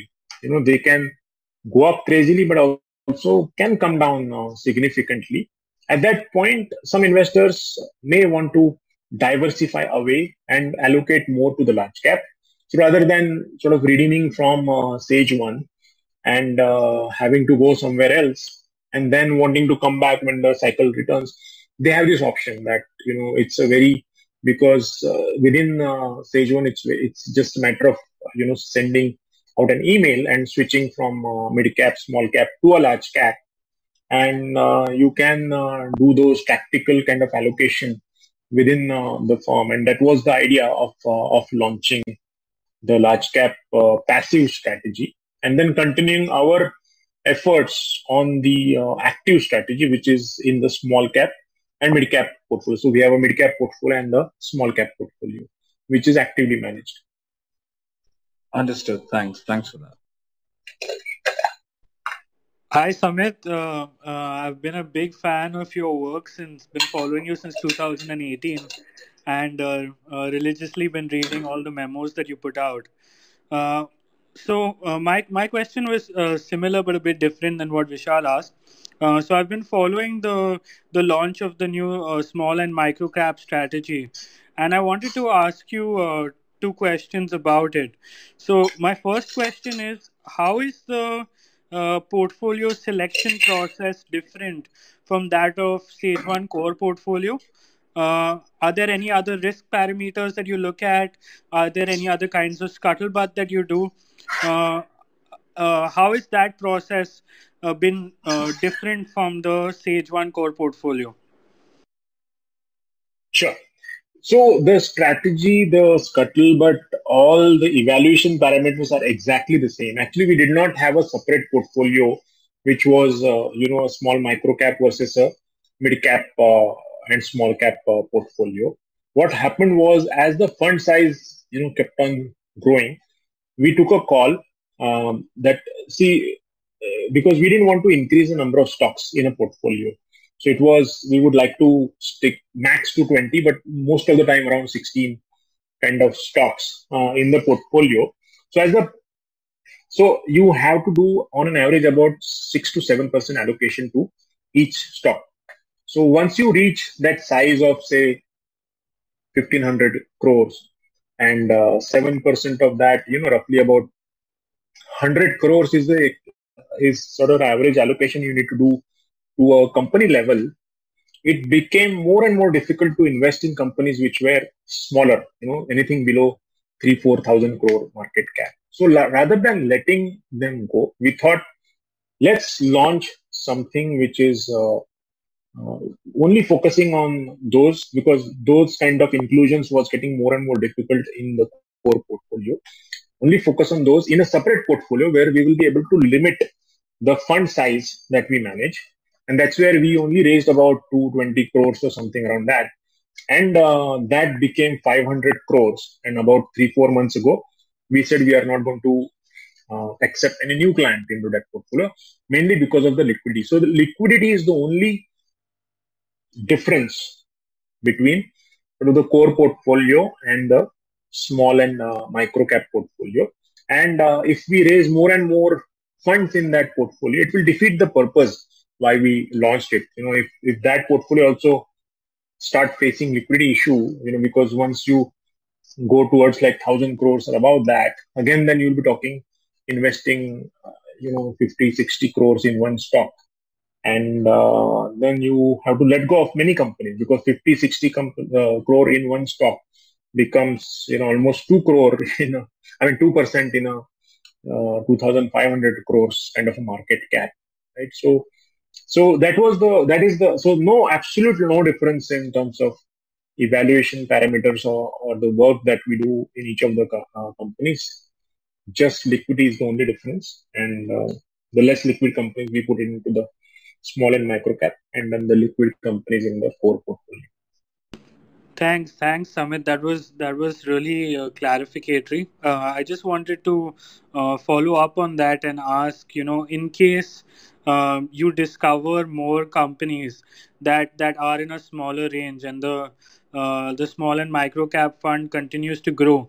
Are you, are you planning a like a series two, or will you then split like the small and micro cap even further? So right now, that's not the not the plan. In case uh, you know certain investors from small and micro cap want to book profits, or uh, you know if markets uh, go down and we find more and more attractive opportunities, um, uh, you know when the size. So if the market is correct and our 500 itself, you know becomes say 400 crores, at that point we you know we would just open up the same small and micro cap or if we find companies which are little more liquid in the same sort of space and uh, you know we would be comfortable adding uh, more investors only then we would like to you know open up the small and micro cap. We, because we already kept some room for existing investors who would want to top up because existing investors can uh, you know add. Because some of them do the sip uh, kind of investments. So for them we have kept some uh, room even though I mean, the average market cap for small and micro cap is about 6,500 uh, crores. So we don't really invest in really tiny companies. You know, the average, as, as I said, uh, the entry value, entry market cap is below 5,000 crores. But, you know, we don't sell just because they went above 5,000 crores. So right now there is uh, decent liquidity. So we will evaluate, uh, you know, liquidity and maybe we will try to time it when there is also, you know, more attractive opportunity. Because we haven't had that 15 20% kind of a correction for the last 17 months. And you never know you know it could happen. And for us investors making money is extremely you know important. Uh, it should not just show up in our CAGR uh, in taking invest because we launched this in 2019 when you know it was uh, sort of headed kind of uh, sector. So we will stick to that you know take money when really it's doesn't seem to be the most you know favorable time to come. Right now people are favoring sort of small and mid caps. And but yeah i don't it's unlikely that we will launch uh, you know sort of series 2 we do have an aif you know aif is something which we are accepting money and aif is nothing but combination of both the portfolios. So all the stocks from both the portfolios will be in the aif one third in the small and micro cap and two third in the core portfolio. So that's an option available. Our minimum in the small and micro cap as well as core is two crores each, whereas in AIF it's just one crore, and you do get access to uh, both the portfolios. Thanks, thanks, Samit. Uh, that that was really helpful. Yeah. Hi, Samit. Uh, uh, this is Gaurav. Uh, again, uh, really appreciate the kind of memos you have been writing and uh, the kind of analysis you are able to do at a macro level on the stock market. So, uh, my question specifically was around the fact that lately, uh, many uh, in the Indian stock market, there are not many tech uh, driven companies that are listed. Recently, Zomato got listed and uh, it has an amazing debut but again it's it's very difficult to to kind of analyze uh, how to value these kind of companies. So what's your view around such companies? And increasingly more and more such companies as they get listed will become uh, form a larger part of our market cap. So what's uh, right. how do you to handle that? Yes no you're right. I mean we are we are struggling with that because we have spent a lot of time evaluating zomato. We are spending a lot of time evaluating Nykaa and, you know, bottom line for us is that if this is a business model which we really don't have much handle upon, you know, handle on, because really these are uh, very different businesses. We don't really have too much of history specifically in, in India. That means there is higher risk that you are taking. And for higher risk, you need to be compensated for that, uh, you know, with higher returns. So if we are anyways targeting, as I said, you know, 2x in three to four years. Here we would expect to make at least 3x. And when you try to see, you know, in four years, uh, tripling from here, from today's price point, and then just reverse calculating what is the kind of earnings or, you know, maybe sales, even if they continue to be loss making, that are needed to justify that valuation, it doesn't fit by a mile. You know, that's the big problem. At least not based on, you know, what we are seeing. And as I said, you know, it's uh, these are mostly exits by the smartest of investors, you know, in this company, and these models are pretty. Uh, they are not at the startup level. They have been there for a long period of time. So, you know, you can't equate them to like Amazon of 2000 you know and maybe uh, you know if these were available four years you know pre-launch of uh, Jio, you know they could have been much more attractive. But right now, I think the low-hanging fruits are already uh, you know taken away. They have penetrated into most of the markets which uh, which are easy to penetrate. Uh, the growth from here will be not that easy, and uh, such growth, if it's available in you know in businesses that we, we understand, we are comfortable uh, investing in them, and we'll continue building knowledge on these businesses. But right now, I think the knowledge is not adequate enough, you know, to take uh, the jump. So, Samit, uh, that so again, uh, this brings to the other part of the question. Uh, like I've been also been investing for some time in the market, uh, but the big fear that uh, among our group is that uh, over a period of time uh, we are invested in companies, old economy companies who run the fear, run the chance of getting disrupted by some of these emerging disruptors. And uh, so, from an asset allocation point of view, how do you build exposure to companies that can potentially disrupt rather than being disrupted? Yeah, no, absolutely, a you know really good question, and that's what you know we also try to look at. We invest in companies which are the disruptors. You know, so you look at any business that has really turned out to be uh, you know sort of uh, uh, multi multi bagger you know it is because of the growth based on disruption you know deepak nitrite was the first major plant you know of phenol so they disrupted basically the import which was happening from uh, you know china. APL Apollo i already spoke about. You know a lot of uh, you know api uh, kind of companies which are currently uh, uh, are also disruptors because they are disrupting businesses, you know, from China. You know, those are uh, so it is extremely important to be confident that they are disruptors, and that's where you know if there is any doubt in mind that there could be someone else who could disrupt these businesses, you know, you got to uh, think uh, very carefully about about that. And uh, for me, that you know, market share gain is something which is extremely uh, important. You know, it, it gives you uh, sort of reconfirmation that this company is a disruptor. And, uh, you know, market share gain is something which confirms from, you know, a lot of other aspects, not just disruption, but uh, growth, um, competitive advantages, and uh, I may not have spoken too much in depth about the market share gain aspect, but that is the reason. You know, that is one of the core uh, parameters that that we look for in a business. Thanks, Amit. Uh, that was uh, really informative. Thank you.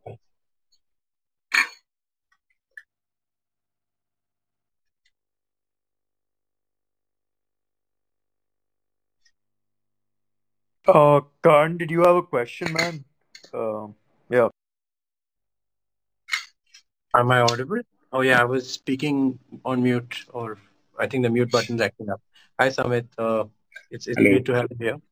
Uh, have a quick question. You uh, speak uh, efficiently on on the concept of acquiring market share, which is which is, I mean, as from your performance as well as from how the markets have reacted over the last 10, 20 years, it's very evident to see. Uh, with the new disruptors coming into play, them uh, in in the next three to five years, ten years in, in their growth story, in it, it from the angle of uh, uh, consolidation and formalization of the economy in the spaces which uh, you know they're playing in because I feel like sure. the consolidation angle and the formalization angle is exactly what they exactly what they're able to achieve as we yeah. as they achieve unicorn status and so on and so forth. How do you see that play out? Right, right. Yeah, no, I mean, uh, I I agree with that. See, fortunately, the businesses in which sort of our portfolios, you know, are invested in, they are more into, as I said, you know, special chemical, um, CRAMS API space, niche manufacturers, you know, like Balkrishna or APL, uh, Apollo, uh, real estate, building material, you know, those kind of spaces, I feel you know they are you know especially export oriented themes are the disruptors right now in this space and uh, the building material space or the real estate space at least i don't see too much of disruption coming in that uh, space. But you are right the newer businesses which are getting listed they are the disruptors and they could disrupt you know a lot of other conventional businesses which right now we are not uh, you know in those kind of uh, businesses.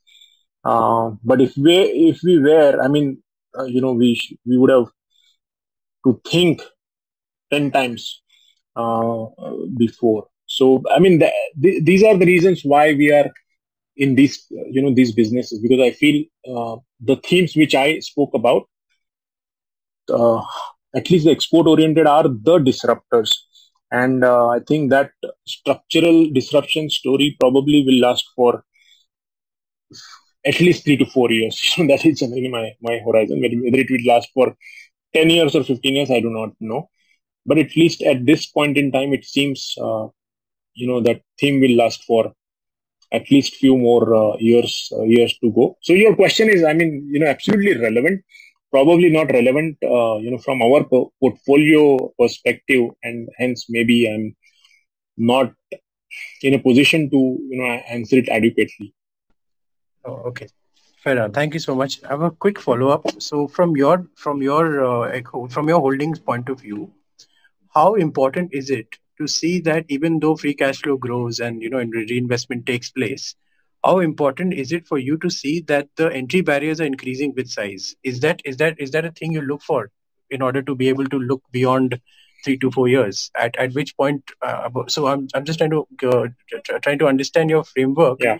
from the sense that say 3 to 4 years into the yeah. investment you have achieved the expected return or expected IRR that you were you know uh, yeah.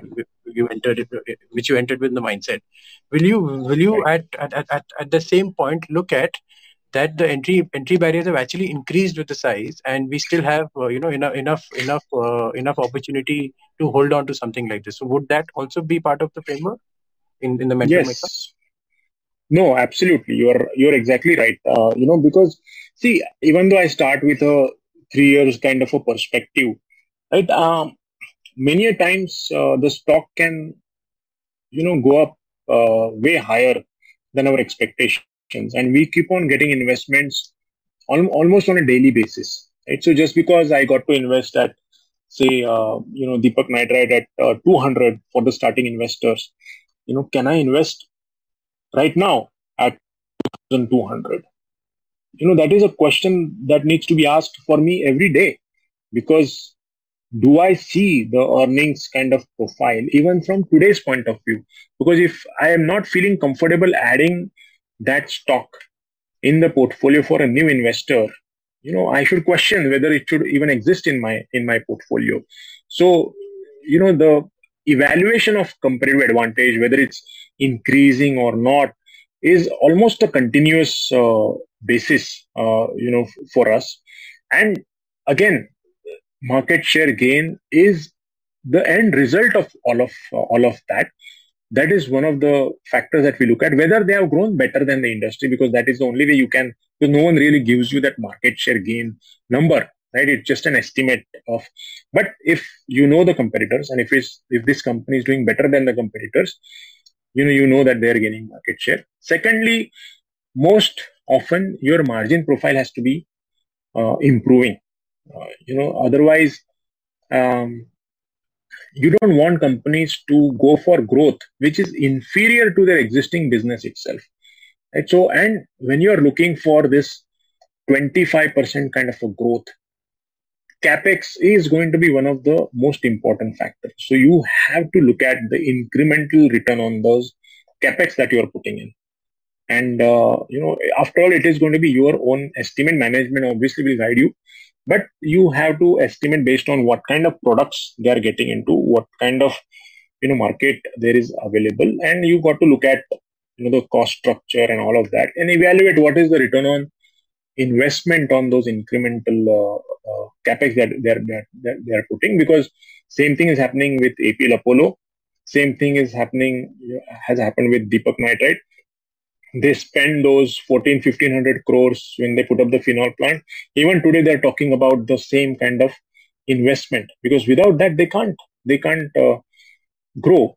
And uh, so you know it's a it's it's almost like a perpetual evaluation that you get into once you add that stock in your uh, in your portfolio. And especially it's important for a fund manager who gets gets money and you have to invest that money at various points uh, starting point for investor. And i have to be you know confident that even at 2200 i see potential of earnings doubling in the next 3 to 4 years. And the valuation even now makes uh, reasonable sense. Absolutely. Thank you. Just one last quick follow up on on on on the understanding uh, of of your behavior to react. So for example equity investing in India is still very young. I'm sure you would agree. Uh, even though even Absolutely. even for your right, even for your PMS investors, even even though it's a Yes. higher ticket size, uh, the ability to understand, the ability to behave appropriately, you would you would still agree that it's extremely premature. Uh, although you are handling it from a see, like there's irrational behavior involved when the investors involving their own uh, fresh capital in, into your fund, right? So how do you how, how, how do you how do you how do you then react to say for example you you you achieved IRR on a stock and you actually are not seeing any growth right? How how do you how how, how are you taking emotions away from it when you're when you're actually uh, actually about to exit something? Because as you rightly said if you're not entering a stock which you already hold for an existing client for a new client then you you're going to question your entire uh, thesis as to you know how you're still holding it for somebody else right so at, at which point how do you react in a in a in a way which is absolutely unemotional and absolutely clinical and ruthless in the ability to uh, you know uh, uh, to, to in the ability to execute a trade or decision like that just a little on the mental side of the thing Sure, sure. Yeah. So, see, uh, you know, I covered this aspect a little bit, uh, you know, with Ishmohit, uh, that, you know, exiting is, uh, in many situations, is sort of, you know, two sides of a coin because either you can, both sides, um, either you can get it like really wrong uh, because you exited it too early. Because exit happens if you see slowdown in growth which could be temporary in nature a lot of times and you would extrapolate that saying that okay there is a structural story that's a conclusion and it could be a completely wrong uh, uh, conclusion. So that is an error which which is the costliest error. If you get out of a company too early in a long structural story because you do not get these large huge multi-baggers uh, that often. So once you find it you got to ride it as much as possible you know. And sometimes it may seem that it's become a 10 bagger and uh, 20 bagger but in a long term structural story even 100 bagger 1000 bagger is a possibility. You don't want to exit so that's where you know you have to evaluate very carefully whether it's a short term hiccup or is this a really damage to the structural story. You have to spend time. It's okay to be a little bit late especially in a you know non-cyclical businesses. Even if you are a little late that's okay. You know it's not that the tide really just crashes. So um, but you have to confirm that it's a structural story which has uh, changed. And um, so most often you will know you know whether something which uh, so for example i'll give you you know La Opala we were invested you know in 2000 and uh, around 13 times. At that time they had gone for uh, new capex because india had put in anti-dumping duty on import from taiwan and uh, china for you know those opalware and you know knew that that Chinese and the import market was about 50%, and 50% was Indians. So when the anti-dumping duty was there for five years, it was natural that La Opala will go through higher phase of growth over the next four to five years. And then it happened, right? But beyond that, you know that it is it was that kind of a story. Once that market share gain happens, where are you going to get that incremental growth? You cannot. Then the market share story, when it ends, you know that the growth will drop down to that 10 12% kind of nominal level which is for the industry and uh, you exit because you can't see the growth and the stock you know during that phase goes through that expansion phase of earnings and at the same time the p multiple gets uh, re-rated. And then post that market share gain if you look at their growth it's uh, it's uh, very very uh, nominal. So once you understand the business once you understand the drivers behind why there is growth and why there is market share gain i think the decision becomes uh, easier. There is no shortcut to understanding the business. Absolutely. And uh, just a quick one. Uh, so so say for example you identified something absolutely spot on. You held on to it. It's earning is it's earning significant free cash flows. It's reinvesting appropriately. It's growing it's growing. It reaches a point where you are seeing that the growth in its own specialty area is not as much. And it has the ability to understand the future growth of the entire sector. And it it it, it, it is it has the ability to make a small small little pivot into uh, an allied uh, angle would that still be of interest to you or, or are you going to wait and watch on, on, on something like that? Because you are you are increasing your revenue stream from another angle in a company yeah. you exist like hold on your existing portfolio. Have you seen any examples like that where you had the feel to exit but you saw that it it, it has it has it has appropriately made a small pivot with free cash flows and it has another and uh, you know it, it has the ability to grow into into this into the small pivot it's made and increase revenue streams? No absolutely. I mean see market share gain in the same uh, products or in the same industry is one of the triggers. I mean, that's not the whole uh, and soul behind the growth. You know, the companies typically, if you see the long-term, long-term structural growth stories, they will grow by taking away market share, but at the same time, they will get into multiple uh, verticals. I mean, just look at Bajaj Finance. They were only into, you know, the three-wheeler, two-wheeler. Uh, it was Bajaj Auto Finance. It was more of a captive uh, financing.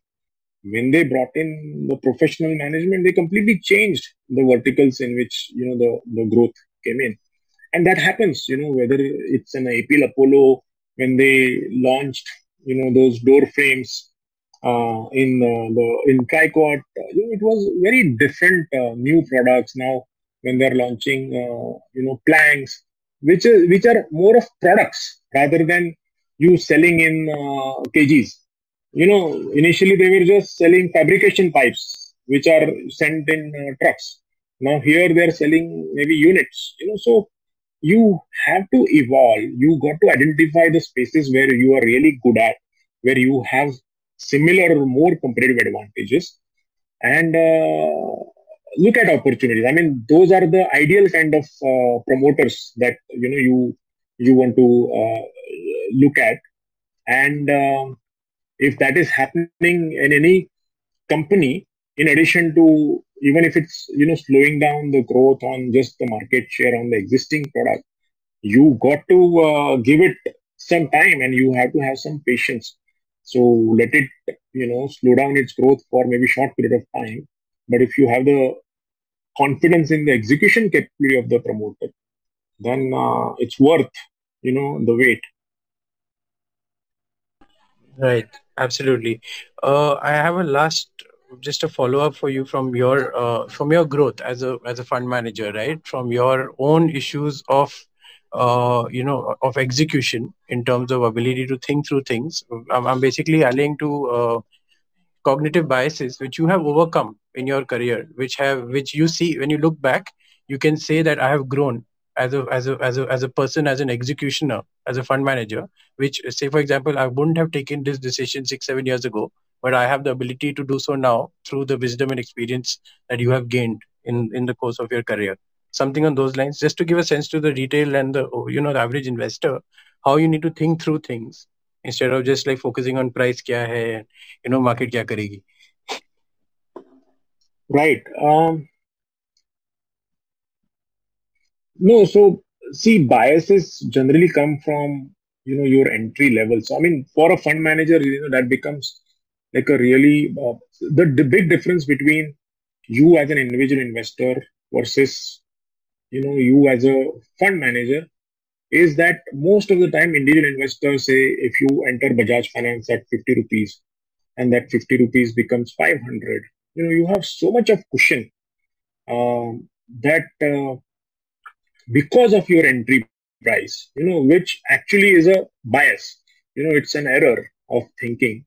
But when you become a fund manager those aspects become more and more important because you are going to be buying uh, for newer investor at various points in time. You know you will be buying it at 5000 and you know which can be 100x uh, more than when you initially uh, uh, bought it. So uh, you know as i said you read but you think a lot about you know different biases that uh, crop in uh, which are just errors you know which sometimes as an individual investors uh, you know i've heard stories about individual investors you know entering at a price of uh, 100 and then becomes 200 they double the money and they book out the profit and now they start thinking that it's a risk free money for me. But i mean it's not right? After all uh, you have an option to get out at 200 the entire thing and reinvest that money somewhere else.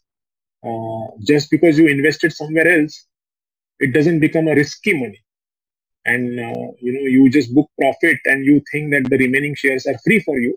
It's it's uh, it's uh, just uh, bias and uh, you know anchoring uh, that that that you do. So as a fund manager you know those uh, sort of mistakes or biases that you let go as an individual investor you know you have to be spot on with that because you can be doing right uh, and some investors who uh, brought in who got it at that price will not question you but there will be 10 others who will be on your head if the price drops from 500 to 400 and you are answerable to each and every investor not just the initial ones. Absolutely. Thank you so much Samit. thank you for answering my questions. My pleasure. Hi, Samit. Uh, just just one question from me and and uh, and two from the audience. Uh, so uh, since you mentioned the AIF, uh, also there there seems to be a lot of confusion about how the uh, the dis- the uh, you know the process works differently from a PMS because when when you're holding a PMS, you're holding the the stocks in the individual client's name, uh, and they have some degree of liquidity uh, that's available to them uh, if they want to pull out and if uh, at a at a time uh, earlier than three years. But I, I don't think that the same option is available in your AIF. So that and how how does it work in terms of uh, you know holding level or, or tax level? So that's the question from me. And uh, after that, I'll ask you the the two questions from the audience. Sure. Yes. So you are exactly right. Um, PMS is an open-ended structure where uh, the holdings sit, you know, in your demat and under your name. In the AIF, you get units, so it's more comparable to a mutual fund. But even mutual fund is an is an open-ended structure. AIF is a closed-ended structure that we have, and the reason being uh, taxation. You know, uh, I mean, there are AIF generally is a trust structure, and uh, trust can be classified as indeterminate, meaning that you do not know the exact set of investors who are the beneficiaries, or determinate, meaning that the investors are known. Indeterminate trust has full taxation, which means um, you know three percent most of the time, and indeterminate uh, or determinate is the regular short term and long term absolutely have no risk of investors changing. We made it a closed-ended structure, um, uh, and then at a trust level, you pay the short-term and long-term capital gains based on whether you exit the stock uh, within a year or uh, beyond uh, uh, one one one year. But you are right. Um, AIF is a closed-ended structure, so neither can you once the fund closes, you, neither can you add money or you redeem money from an AIF. There are many AIFs who have kept it open ended, but according to me, uh, you know, that's a little aggressive stand on taxation because you never know two, five, seven years down the line, you know, the IT guys may come after the beneficiaries saying that you, you know, the trust of which you are beneficiary of only paid uh, short term and uh, long term, whereas your trust was an indeterminate trust. So you are liable to pay full taxation and there could be penalties. And we didn't want to take that kind of a risk. And hence it becomes a closed ended where you can't really take the money out. The advantage only from uh, an investor, if I had to, you know, uh, whoever can come into the PMS, you know, with two, two crore minimum, absolutely that gives you a lot of flexibility. On the AI side, uh, two uh, advantages. One, within that one crore, you do get uh, exposure to the small and micro cap as well as the core portfolio, uh, one third and uh, two third. Second is the fee structure is 25 basis points lower. And the third advantage is that if you end up choosing the profit sharing uh, fee structure on the PMS side, you end up paying the profit sharing at the end of the year, every uh, year, if obviously if eligible. But in AIF, we will only charge the profit sharing when we return the money uh, back to the investor. So that money will keep on compounding um, rather than you know we we charging the fees uh, to the AIF investors. Uh, so hope it hope it clarifies you know the differences between the two structures. Yeah, yeah. I just had a follow up question based on what you said. Uh, so, one, is there any di- difference in terms of the the disclosure? Because uh, I, I mean, I'm not invested with your PMS, but I am with another one, and we get to know uh, on a regular basis as to what is going on inside the fund. So, would the disclosures be the same? That's my first question. And second question is, uh, since you're taxing these investments at the fund level, is there any taxation at the time of uh, redemption, uh, like at the time when the fund closes, uh, in the hands of the uh, uh, you know beneficiaries, or is it all taxed and done with you guys, and then what what we get in hand is like essentially already been taxed? Yeah. Yes. So the on the tax part, the taxation is at the trust level, not at the individual level. So what you get back is the net of tax and net of fees, you know, net in your hands. No tax beyond that uh, level. Um, on your uh, question of disclosures, on the PMS, you're right, because the PMS uh, is in your demat holding. Um, generally, when we sell the stock, you get an intimation, uh, you know, as an SMS uh, from the exchange uh, and from I think NSDL also.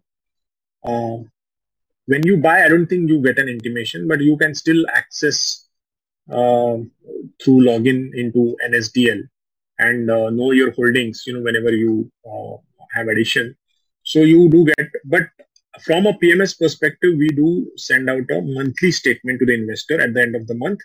You know, what are the buys, sells, all kinds of details of taxation and capital gains, and you know, full uh, pretty uh, big deck of uh, statements. For AIF investor, the disclosure of stock holding happens once in a quarter. Uh, but they do get monthly statement, but it doesn't have the stock level details. It only has your, you know, NAV and uh, valuation. Uh, but yes, the disclosure will be once in once in a quarter versus once in a month for the PMS. Thanks, Amit. This was this was really really helpful. Uh, now for the question from the audience. Uh, there are there are two questions, but they're both in the same line, so I'm going to ask them together. Uh, so people want to know that um, what what is the process of of a of a research idea making it from uh, you know um, something you come across to uh, investable in, in just broad phases if you could if you could uh, clarify.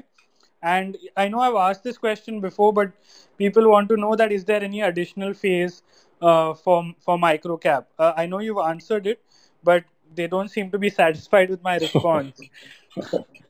Sure sure.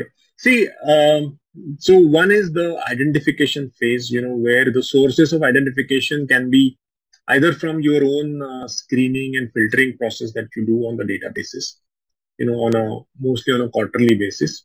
So that is uh, one way of sort of getting the stock shortlisted as an idea to explore further. It can come from some brokerage houses because as a PMS or a fund house, you do work with you know five to ten uh, different brokerage houses, so you do get comfort you know from specific analysts where you have long history with and they may recommend okay you know this is stock you have to look at. So you do get recommendations from the brokerage houses selectively.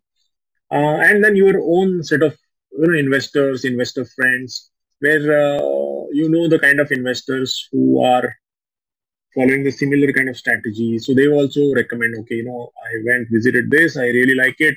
So that becomes the starting point you know those mainly three three uh, source of ideas. Once uh, you decide to evaluate it further then uh, you know some one of our team members will look at its financials look at its history more you know desktop research annual report reading and basic uh, you know uh, research that needs to be uh, followed. If that idea still makes sense you know if you still like that business uh, based on you know desktop research then you connect with the management you know asking for an interview with the management meeting with the management. So where you generally these days you start with a you know video call and and uh, sometimes you start with IR and CFO and then next you will do it with uh, the promoter or the CEO you know whoever is running the business. And you further like it then you request for a you know plant visit. And uh, then you go for a plant visit uh, in the meantime you also try to talk to the uh, competitors.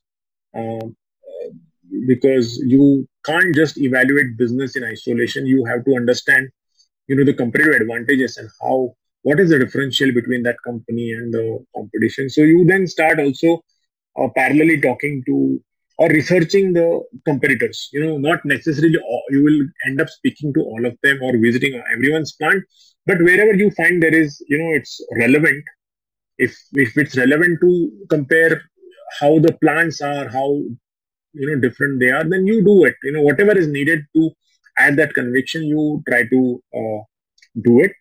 And parallelly you also actually start talking to the supply chain.